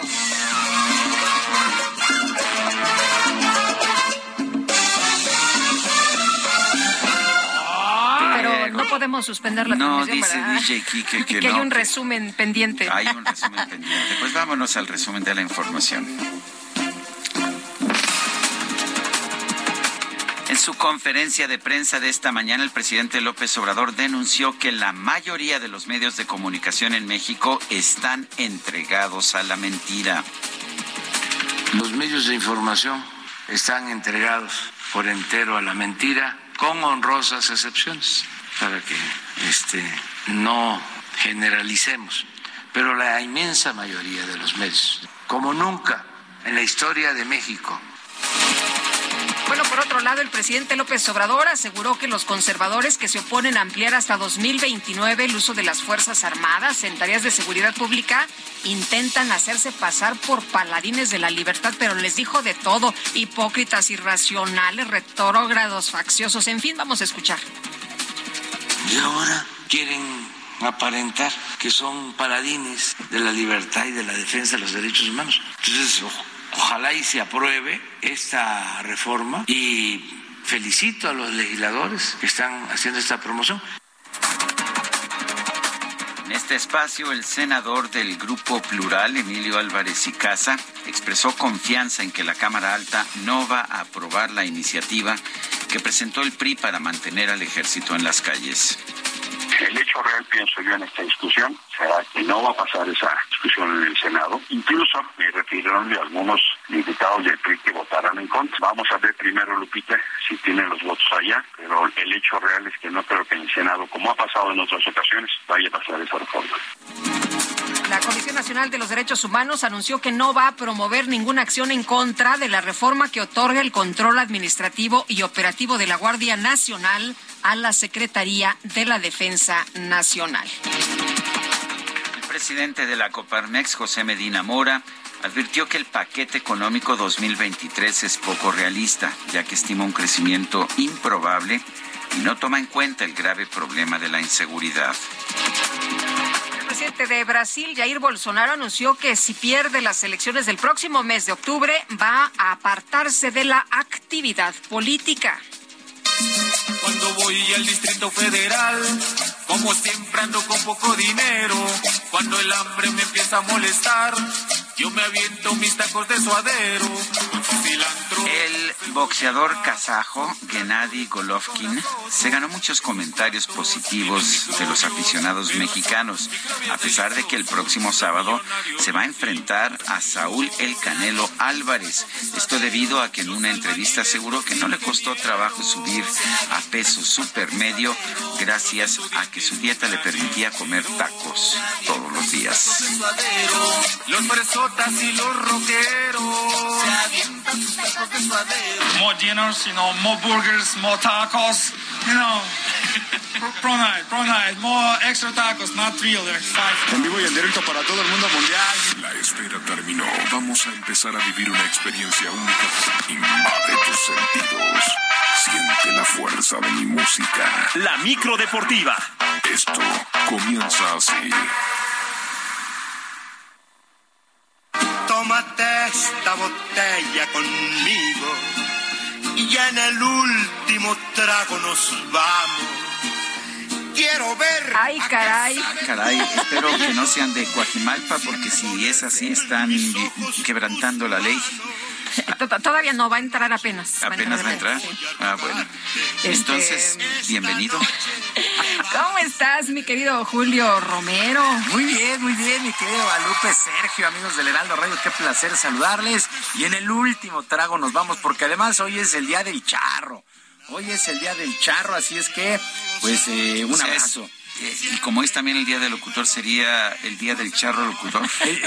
Hay unos charros que están, pero los oye, pero ahí podemos combinar todos los festejos, ya entrados en, como dicen, ya entrados en gastos. Sí. Podemos combinar, ¿no? Mira, podemos combinar ya cerca de las fiestas patrias, ¿no? Sí. Podríamos hacerlo de Golovkin, comer tacos, ¿no? Que nos dijo gordos. Pues es que pues, no lo culpo, pero es que quién no se hace adictivo a los tacos. Pues estas panzas no son ya gratis, ¿eh? ¿Quién no se hace adicto a los tacos? Bueno, pero mientras tanto, si en algo sirve, pues quememos algunas calorías con la información deportiva. Bueno, oigan, las Chivas perdieron una buena racha de no conocer la derrota y el día de ayer fueron goleadas 4-1 por los Tigres de la U de Nuevo León en la misma cancha del estadio de las Chivas, en el partido pendiente de la jornada 9. Doblete de Juan Pablo Vigón a los minutos 21 y 30, además de Samir al 63 y Florian Tubó al minuto 87, marcaron para el conjunto de Tigres. Ángel Saldívar en un golazo hizo la única anotación para las Chivas, que tendrán que darle la vuelta a la página muy rápido, ya que el fin de semana, el sábado, estarán encarando el clásico contra las Águilas del América. A pesar de la victoria, Miguel Herrera, técnico de Tigres, aseguró que trabajan día a día para agradar y entregar buenos resultados, respetando también al rival. Y después que murmure la gente, nada me han enseñado los años. Si hacemos goles, porque hacemos goles. Si nos abrimos para hacer goles, porque hacemos o porque no nos defendemos bien. Muchachos, tranquilos. Nahuel hizo su trabajo. Claro que fue figura, como siempre ha sido figura en este equipo. Y hoy pues, metimos goles. Y sí, nos llegan, porque tenemos que ir a buscar el partido, porque al principio no estábamos bien parados. Y no vivo errante, cruzo por los 7 mares. Miguel Herrera dice que Tigres no tiene contento absolutamente a nadie, haga lo que haga. Para el día de hoy, otro partido pendiente, este de la jornada 5, las Águilas del América, líderes de la competencia, estarán enfrentando al Santos Laguna. A este duelo, las Águilas llegan con 31 puntos, ya calificados a la liguilla. El Santos Laguna tiene 26 unidades. El duelo será a las 9 de la noche con 5 minutos. Jornada 2 de la Champions League. Vaya resultados el día de ayer. Juegos bien interesantes. El Leverkusen le pegó 2-0 al Atlético de Madrid. El Liverpool regresó a la senda del triunfo en esta competencia. 2-1 sobre el Ajax en este duelo. Edson Álvarez jugó los 90 minutos para el conjunto del Ajax y su compatriota Jorge Sánchez entró de cambio al minuto 68 también para el Ajax, pero no pudieron evitar la derrota. El Bayern Múnich, 2-0 sobre el Barcelona. El cuadro español realmente ofreció un juego con varias posibilidades de anotar, pero no pudieron concretar alguna, situación que lamenta el técnico Xavi Hernández. Si es que todavía me quiere, dímelo poquito a poco. O las altas olas grandes que me han... No, me voy cabreado, estoy cabreado, no me gusta perder, esto uno. Y luego que no lo hemos merecido. Sí, el año pasado cabreado porque fueron muy superiores a nosotros. Hoy yo creo que hemos sido mejor que el Bayern. Intento ser honesto. Luego miraré el partido, pero desde mi posición yo creo que hemos sido mejor que el Bayern. Los hemos dominado, los hemos sometido, hemos creado muchas ocasiones muy claras para avanzarnos en el marcador y hubiera cambiado el partido. Con mi sombrero bordado El Barcelona ofreció un buen juego, pero simple y sencillamente no pudo meter gol. Para el día de hoy continúa la actividad de esta fecha 2 en la fase de grupos. Duelos que destacan: el Manchester City estará enfrentando al Dortmund, el Maccabi Haifa al PSG, el Real Madrid estará enfrentando al Leipzig. Así es que estos juegos a las 2 de la tarde, la Champions, siempre atractiva la Champions League. En otras cosas, el tercer juego de la Serie del Rey, la gran final del béisbol de la Liga Mexicana, no se pudo disputar el día de ayer en el Estadio Cuculcán, allá en Mérida, debido a la lluvia. Ni un solo lanzamiento. La ceremonia sí, pero ya no se pudo realizar el primer lanzamiento. Estuvo lloviendo prácticamente toda la noche allá en Mérida. Así es que el día de hoy, insisto, si la lluvia lo permite, el tercer juego de esta final de la Serie del Rey, con los Sultanes de Monterrey visitando a los Leones de Yucatán. El compromiso, que es a ganar 4 de posibles 7 juegos, está empatado a 1 por bando. Cristian Castillo sigue siendo el pitcher anunciado por los Sultanes, mientras que el estelar a Henderson Álvarez, anunciado por los Leones de Yucatán. Y con una multitud apoyando al mexicano Saúl El Canelo Álvarez, se llevó a cabo el primer cara a cara entre este púgil y Gennady Golovkin, previo a lo que será su combate del próximo sábado allá en Las Vegas. El careo fue muy intenso, con apenas 20 segundos frente a frente, sin llegar a las manos como ha sucedido en otras ocasiones, y por lo pronto el Canelo ya dedicó la pelea. Valiente y leal de su pueblo siempre, hermano. Y espero que disfruten de un gran fin de semana de la independencia de México. Muchas gracias. Gracias a todos por venir. Gracias. Cariño que a mí me quieres ir. Bueno, pues dedicada ya a los mexicanos. Después de esta pelea habrá una fiesta privada, en fin. La verdad es que echaron la casa por la ventana para este tercer pleito entre Gennady Golovkin y Saúl El Canelo Álvarez el próximo sábado. Se espera también una ceremonia de pesaje bastante concurrida. Y con la idea de dar la gran sorpresa, el equipo mexicano de Copa Davis de tenis viajó a Bosnia para enfrentar los playoffs en este certamen. Gerardo López Villaseñor, de nueva cuenta, va como la raqueta número 1 de nuestro país. Además de Luis Carlos Álvarez y de Alan Rubio, que harán su debut. Por su parte, el número 26 en el ranking de dobles, Santiago González, regresa a la escuadra nacional. Por lo pronto, el capitán de este equipo tricolor, Miguel Ángel Gallardo, viajó muy ilusionado y muy entusiasmado. Ay, qué dichoso soy cuando la escucho hablar. Bueno, pues vamos con muchas ilusiones de dar la sorpresa de visitante. Traemos un equipo de ciclistas nuevo relativamente, que aún no sabrán su debut, y bueno, con mucha ilusión de traernos el grupo de visitantes. Olvidemos el pasado.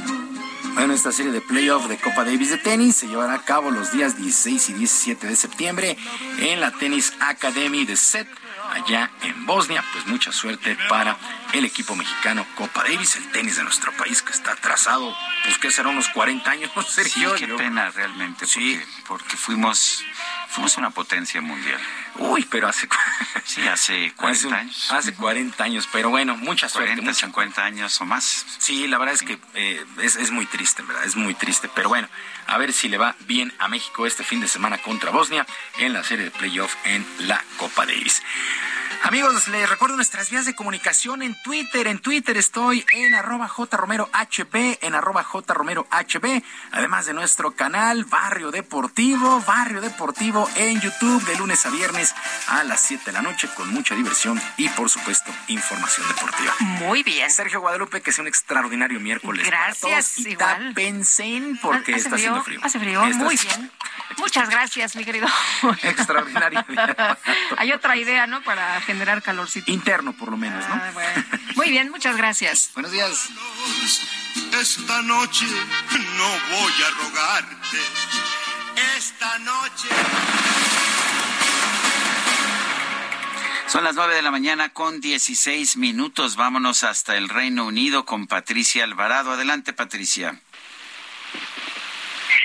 Sí, muy buenos días. Estoy aquí en Hyde Park, donde he seguido a través de varias pantallas mientras el traslado del féretro de la reina Isabel II del Palacio de Buckingham, que fue su residencia habitual, a Westminster, el milenario edificio sede del Parlamento, donde se está instalando en este momento la capilla ardiente. Aquí hay miles de personas que han aplaudido cuando hubo momentos determinados al paso del carruaje en distintos puntos céntricos de Londres, un recorrido que ha durado alrededor de 45 minutos. Era impresionante el despliegue porque tenía precedido el féretro de un gran desfile militar de la Guardia Real, la banda también de la Guardia Real, que durante todo el recorrido tocó la marcha fúnebre de Beethoven. Al llegar el féretro a Westminster, donde se le podrá dar el último adiós, se escuchó el coro de Westminster con unos cantos angelicales. Una carroza de la tropa real de artillería a caballo del rey trasladó el féretro de la reina y fue acompañado por el rey Carlos III y sus hijos William y Harry, además de otros miembros de la familia real, en una actitud de profundo respeto y tristeza. Durante el trayecto se escucharon varias salvas desde el mismo Hyde Park, y aquí la gente hasta en la primera se asustó porque vibraba el suelo, y también al mismo tiempo doblaba la campana del famoso reloj Big Ben, que está en una torre situada justo al lado del Parlamento de Westminster. Pues a partir de esta tarde, a las 5, la capilla ardiente va a quedar abierta al público hasta el lunes 19 de septiembre a las 6:30 a.m. El féretro se exhibirá sobre una plataforma alta, un catafalco, estará envuelto con el estandarte real y encima se depositó la corona que la reina lució el día en que fue entronizada en 1952. También se dejó encima un cetro y un globo terráqueo. Los restos mortales de la soberana están custodiados por la Guardia Real. Se espera que unas 400,000 personas se acerquen en estos días a la capilla ardiente para rendirle su último tributo. Y como les comento, miles de personas han dormido en parques y en los alrededores o han esperado horas para poder ver esta procesión fúnebre. El funeral se va a celebrar el 19 de septiembre a las 11:00 a.m. en la abadía de Westminster y asistirán 500 dignatarios, casas reales y jefes de Estado de todo el mundo. Patricia Alvarado, gracias por esta información. Al contrario, muy buenos días.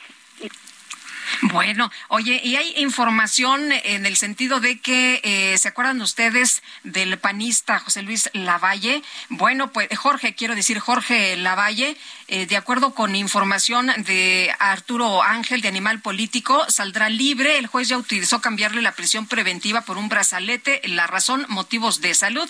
La Fiscalía avaló el cambio, la UIF se opuso, estuvo preso 1.5 años, era el único detenido por una denuncia de los Soya, que sigue en la cárcel, pero por lo pronto, a petición de la defensa y con aval de la Fiscalía General de la República, un juez federal del Reclusorio Norte autoriza cambiar esta medida cautelar de prisión preventiva impuesta desde hace casi 1.5 años al ex senador del PAN, Jorge Luis Lavalle, y con esto, pues que continúe su proceso en libertad. Y vale la pena señalar que el delito por el que se le acusaba no ameritaba prisión preventiva oficiosa, se le encarceló con prisión preventiva justificada, lo cual quiere decir que pues que de alguna manera fue una decisión aparentemente política. Son las 9:21 a.m. Claro que sí, ¿cómo están? Muy buenos días, Lupita, Sergio, qué gusto saludarlos. En este regreso a clases, amigos, ustedes pueden estrenar eso que tanto quieren con pagos fijos Citibanamex. Todas sus compras superiores a $4,000 pesos en departamentos participantes de Office Depot y Radio Shack cuentan con 24, 36 y 48 pagos fijos con tasa de interés anual fija preferencial, solo con tarjetas de crédito Citibanamex. Vigencia al 31 de diciembre de 2022. Condiciones en citibanamex.com/promociones, CAT 81.3% sin IVA, cálculo al 26 de julio de 2022, vigencia al 26 de enero de 2023. Continuamos con ustedes escuchando las noticias. Sergio Sarmiento, Lupita Juárez, buenos días. Gracias, Mónica Reyes. Bueno, México registra 1,051 casos de viruela del mono, de los cuales dos son niños, uno de 3 años y otro de 9 años, es lo que ha informado la Secretaría de Salud. Además, hay expertos que analizan si este virus causó 2 defunciones de personas durante su atención médica, fueron identificadas con lesiones compatibles con viruela símica y resultaron confirmadas por el laboratorio. Los casos confirmados de esta viruela se encuentran distribuidos en 30 entidades del país. La Ciudad de México presenta el mayor número con 606, seguido de Jalisco con 156. Y en México se ha localizado un primer contagio con la subvariante de COVID-19 BA.2.75. Es la llamada Centaurus, que se considera la variante más contagiosa de COVID-19. Esto según información remitida por el Instituto Nacional de Medicina Genómica a la plataforma de ciencia internacional GISAID. La Organización Mundial de la Salud no le ha dado oficialmente a esta subvariante de Omicron el nombre de Centaurus. Sin embargo, el nombre ha cobrado cada vez más relevancia porque en países como la India, esta ya es la variante más dominante. Esto ha llevado a especular a expertos si la BA.2.75 ocasionará una nueva ola de la enfermedad a nivel mundial. Según los primeros análisis, Centaurus es hasta 5 veces más contagiosa. Fue identificada en cuando menos una veintena de países y bueno, pues ahora se ha identificado también en nuestro país, en México. Son las 9:24 a.m, 9:24.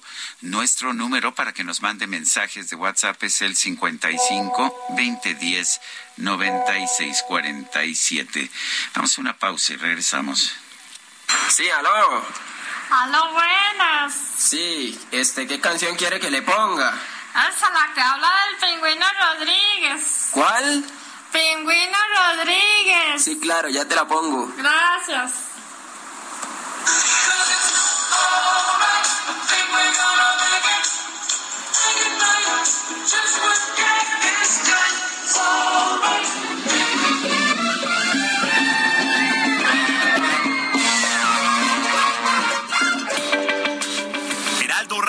Con la H que sí suena y ahora también se escucha.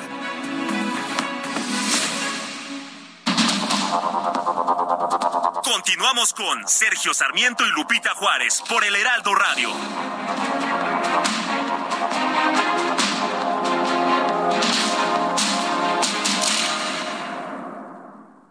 Soriana celebramos dando el grito del ahorro. 30% de descuento en todos los vinos y licores. Y todos los 12 packs de cerveza a solo $99 con 200 puntos cada uno. Soriana, la de todos los mexicanos. A septiembre 19, aplican restricciones. Evita el exceso. Gastrolab, historia, recetas, materia prima y un sinfín de cosas que a todos nos interesan. Hola amigos del Heraldo Radio, soy el chef Israel Arechiga de Gastrolab y el día de hoy traigo la receta de una salsa macha bien buena que estoy seguro que muchos de ustedes van a preparar para acompañar mañana con las tostaditas para un buen pozole blanco, rojo, verde, según el que más les guste. Ahí va la receta, es muy sencilla, una cabeza de ajos confitada. Cuando decimos confitado nos vamos a referir a una cocción en aceite a baja temperatura, es decir que no se fría porque entonces se puede quemar o va a soltar los sabores amargos que no queremos. Si vemos que empieza a burbujear demasiado del aceite, se apaga y durante una hora se mantiene a fuego muy bajo la cabeza hasta que prácticamente se hagan puré los dientes. Ahora sí los vamos a licuar con unos 200 gramos de chile guajillo que vamos a poner a tatemar un poquito y a mezclar con el aceite del ajo, unos 50 gramos de chile de árbol para que no pique demasiado y unos 3 chiles morita que estoy seguro les va a dar mucho sabor. Ahora sí vamos a licuar un poco del aceite con los chiles, la cabeza de ajo, sal y pimienta y vamos a tener una salsa bárbara que si le ponen una tostadita, aguacate, un poco de crema y esta salsa es el complemento ideal para un buen pozolito. En Soriana celebramos dando el gran grito del ahorro. Compra uno y lleva el segundo al 50% de descuento en todos los champús Caprice u Optims y en todo Gillette, Oral-B, Crest, Pro, Ariel y Regio. Sí, el segundo al 50% de descuento. Soriana, la de todos los mexicanos. A septiembre 19. Aplica restricciones. ¡Oh, yeah! ¡Oh, yeah! Universidad Preparatoria Campeón P-U-M-A-S Puma, Puma, ra, ra, ra. Pues sí, otro mambo dedicado por Dámaso Pérez Prado a una de las grandes instituciones universitarias de nuestro país, los Pumas de la UNAM, la Universidad Nacional. Bueno, pues ya sabe usted, él fue equitativo, le dio un mambo a la UNAM y un mambo al Instituto Politécnico Nacional, que se enfrentaban en las canchas de fútbol americano todos los años, allá en los años 50 y 60, generando la pasión, verdaderamente pasión, y eran los tiempos, reitero, en que las instituciones como la UNAM y el Politécnico eran populares antes de que se volvieran clasemedieras y aspiracionistas y fifís. Y conservadoras. En fin, todo lo que surgió, por no decir hipócritas y traidoras a la patria. Pero bueno, ahí le dejamos. Oye, nos dice Guillermo Villarreal desde Monterrey, aprovechando su día, los felicito por la línea editorial, nos representan a muchos que compartimos sus opiniones y posturas. Gracias. Dice otra persona, Karen, felicidades en su día como locutores y por siempre darnos noticias veraces, amenas y explicadas con grandes entrevistas. Me encanta toda la programación del Heraldo. Déjeme decirle que tanto Lupita como yo tenemos licencia de locutor. Hubo un tiempo en que era obligación. ¿Te acuerdas que hacían examen? Hacíamos examen, ¿no? De la ley, hacíamos de idiomas. Sí. Hacíamos de en cabina. De pronunciación, de dicción.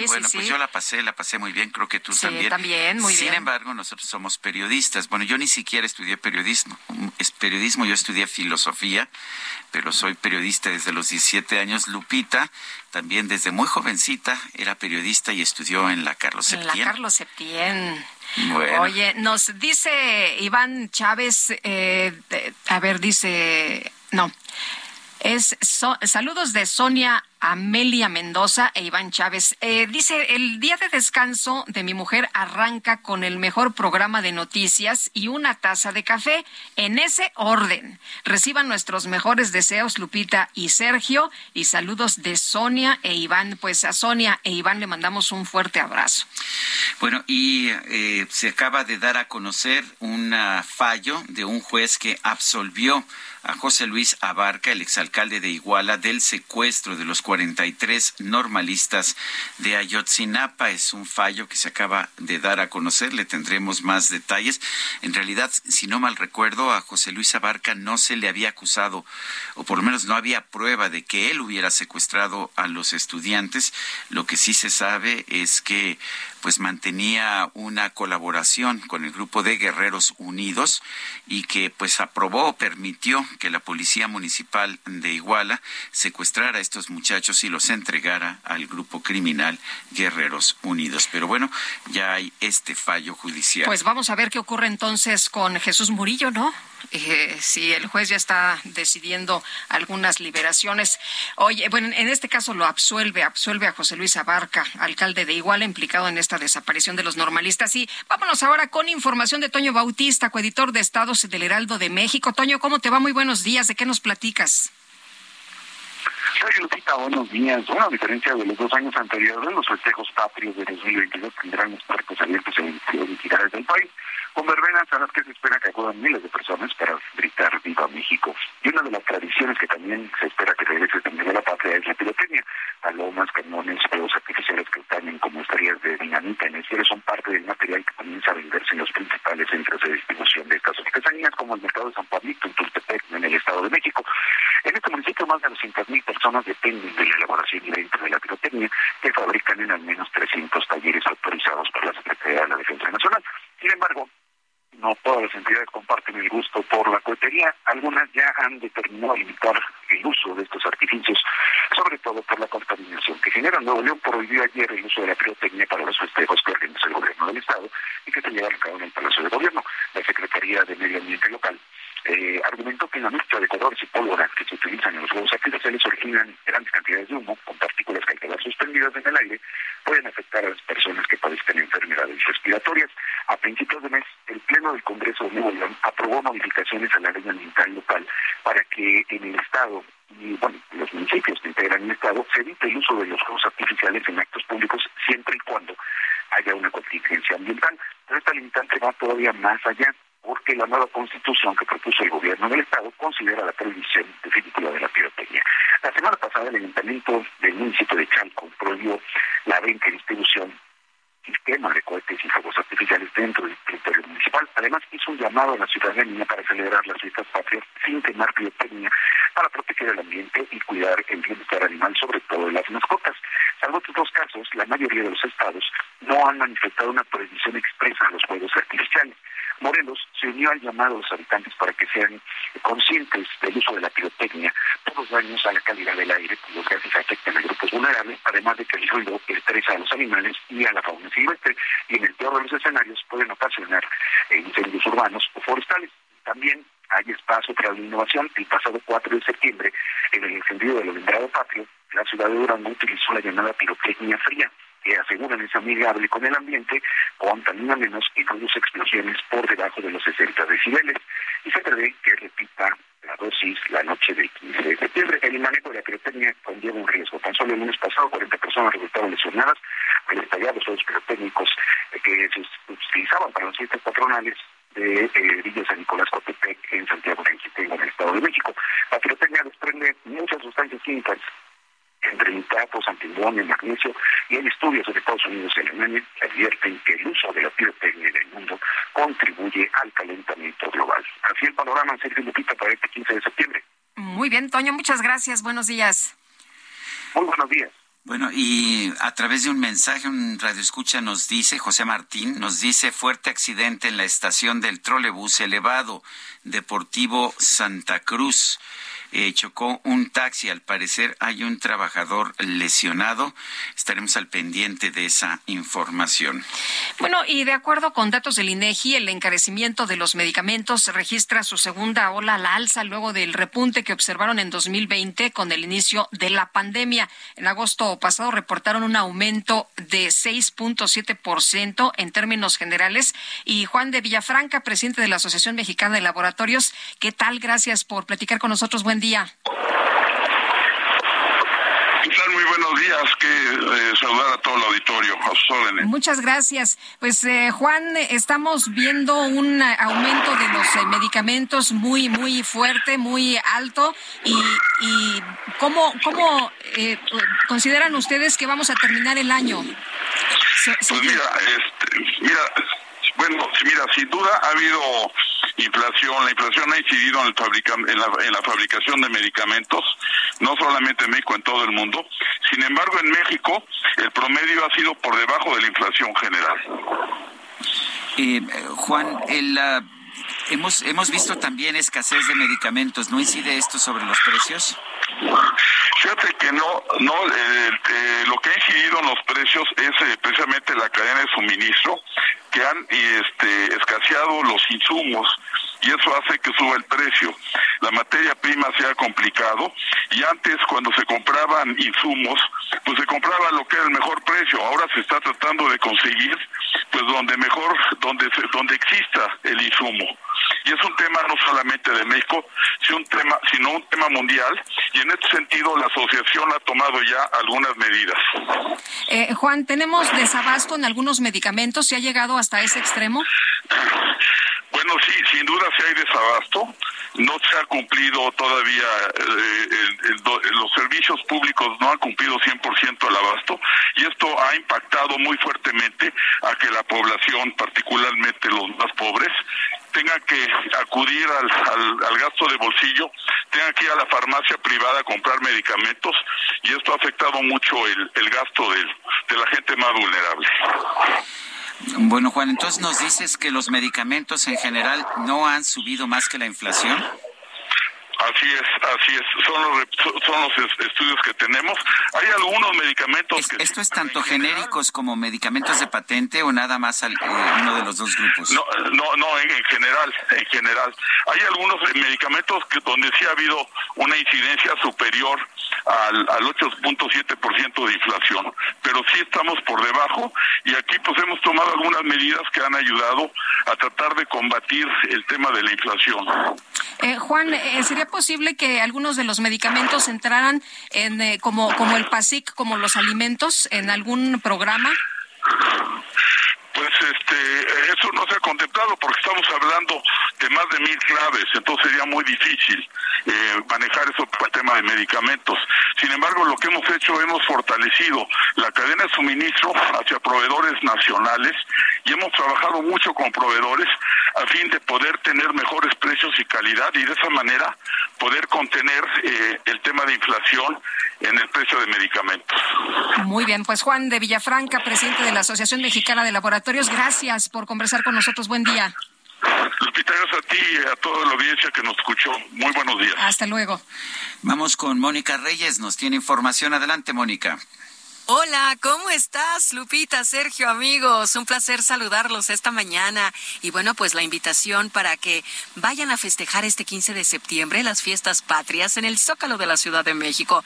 Este año, fíjense, la agrupación norteña, los Tigres del Norte, van a ser los encargados de ponerle sabor y ritmo a esta celebración tan importante para los mexicanos. Acudan en compañía de la familia y disfruten este concierto gratuito que iniciará en punto de las 8 de la noche y continuará después del grito de independencia. Así es que pues a cantar con los jefes de jefes, la mesa de rincón, la puerta negra, la jaula de oro y todos sus grandes éxitos. Se antoja, ¿no? Bueno, pues allá nos vemos. Gracias, Lupita, Sergio.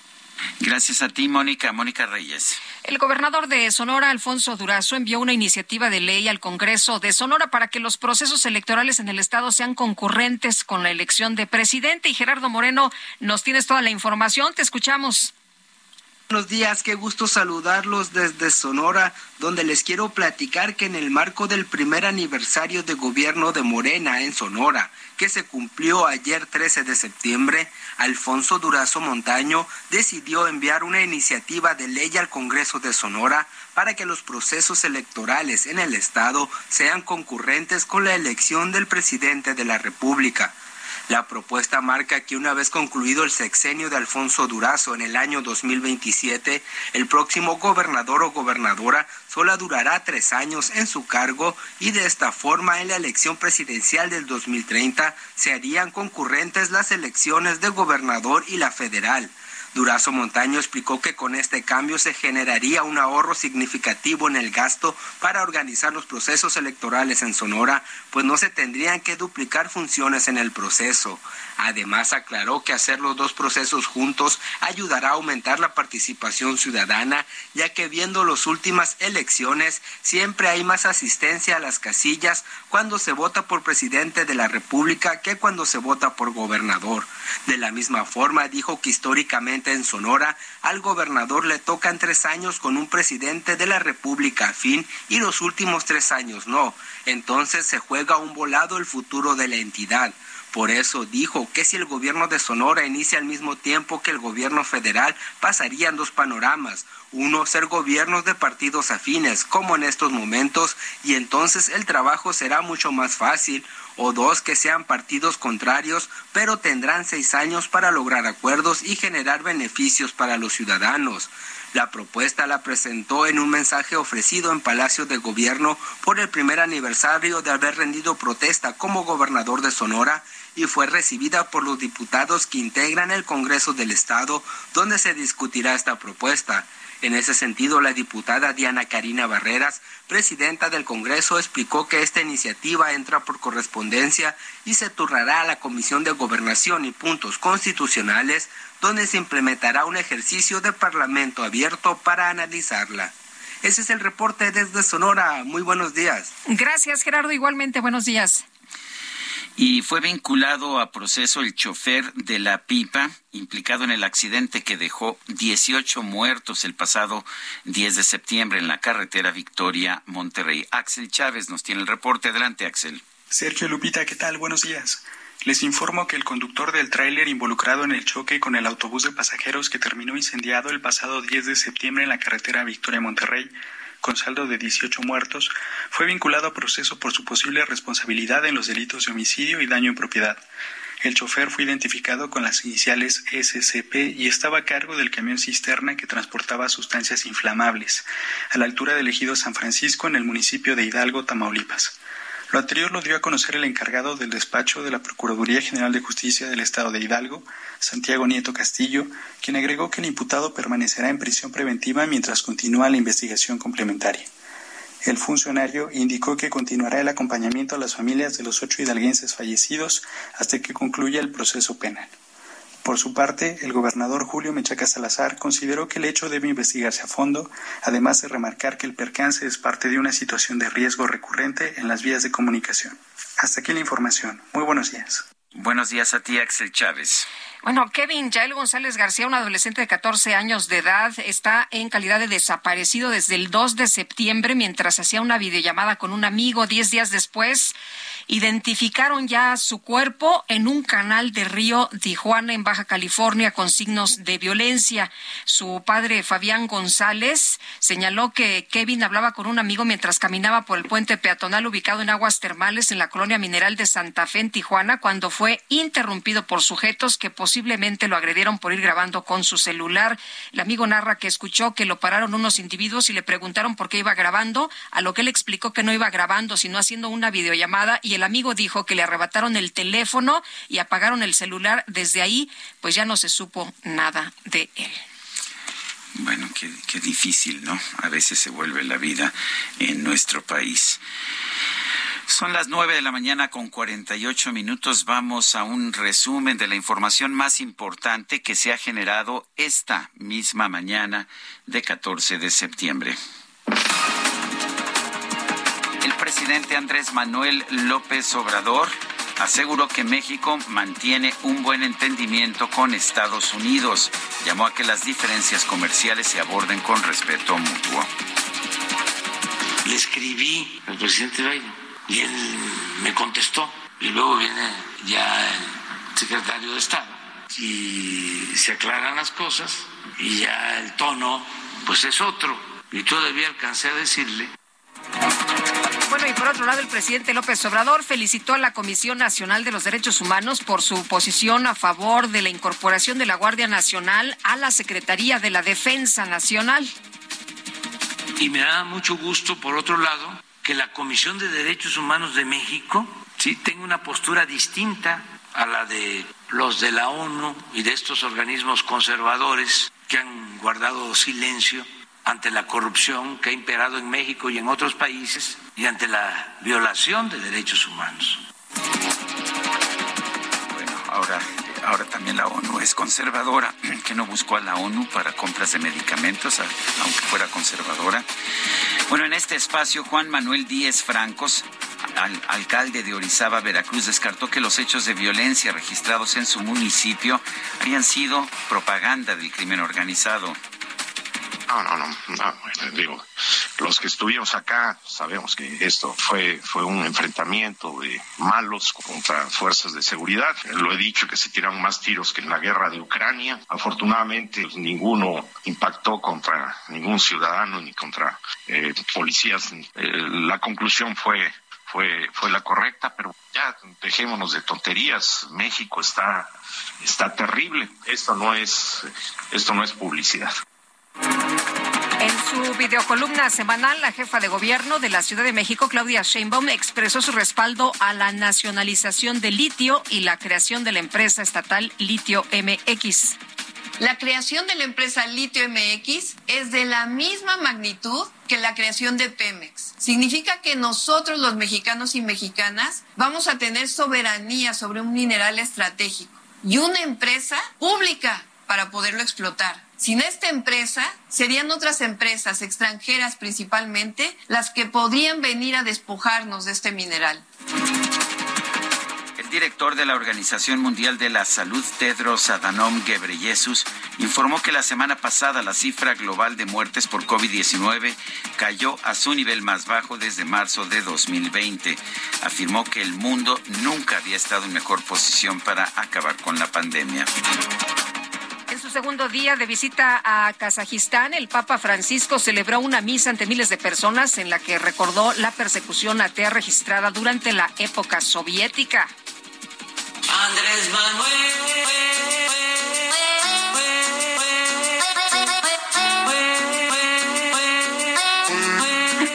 Bueno, pues en Puebla, la panadería La Herencia JD puso a la venta distintos productos inspirados en las fiestas patrias.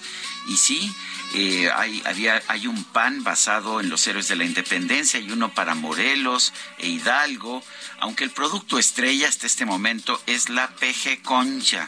Sí, escuchó usted bien. Esta PG Concha es una concha con la imagen del pejeluche, el icónico muñeco de peluche inspirado en el presidente López Obrador. Y pues están caras, ¿no? Cada peje concha carísimo, cuesta 30 imagínate. Pesos.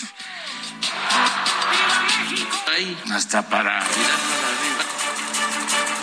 Bueno, y vámonos con Israel Lorenzana, que anda por allá en Marina Nacional. ¿Qué pasa, Israel? Cuéntanos. Lupita, muchísimas gracias, Sergio. Un gusto saludarles esta mañana. Nos hemos trasladado efectivamente sobre la avenida Marina Nacional. Es la alcaldía Miguel Hidalgo, en donde el personal de la Subsecretaría de Tránsito, de la Secretaría de Seguridad Ciudadana, está llevando a cabo el operativo alcoholímetro. Son dos puntos Hidalgo y el otro en las plagas.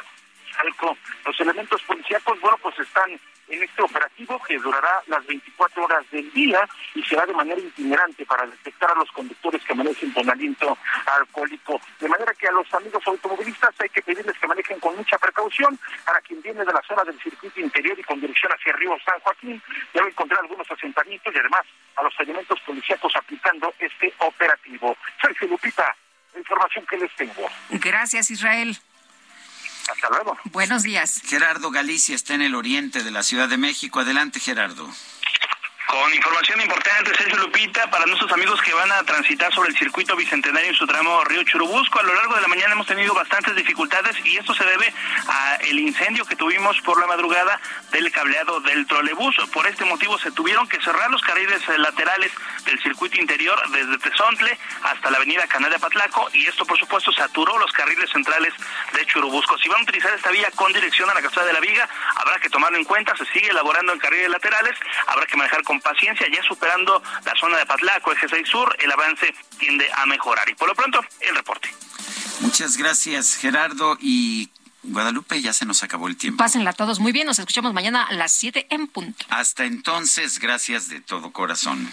Yo quiero que tú me pongas la canción que dice, ¿esos son Ribu o son Nike?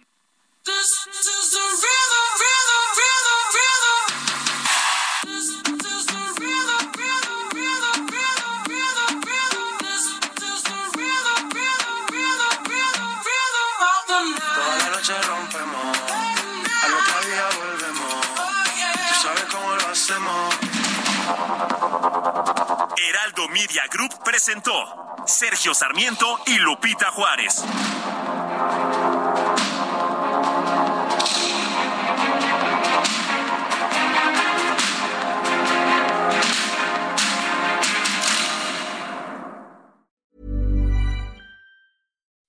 When you make decisions for your company, you look for the no-brainers. If you have a lot of mailing to do, Stamps.com is the ultimate no-brainer. Use the Stamps.com mobile app to mail everything you need to keep your business running with up to 89% off USPS and UPS. Make the same no-brainer decision as over 1 million other businesses with Stamps.com. Use code PROGRAM for a special offer. That's Stamps.com, code PROGRAM.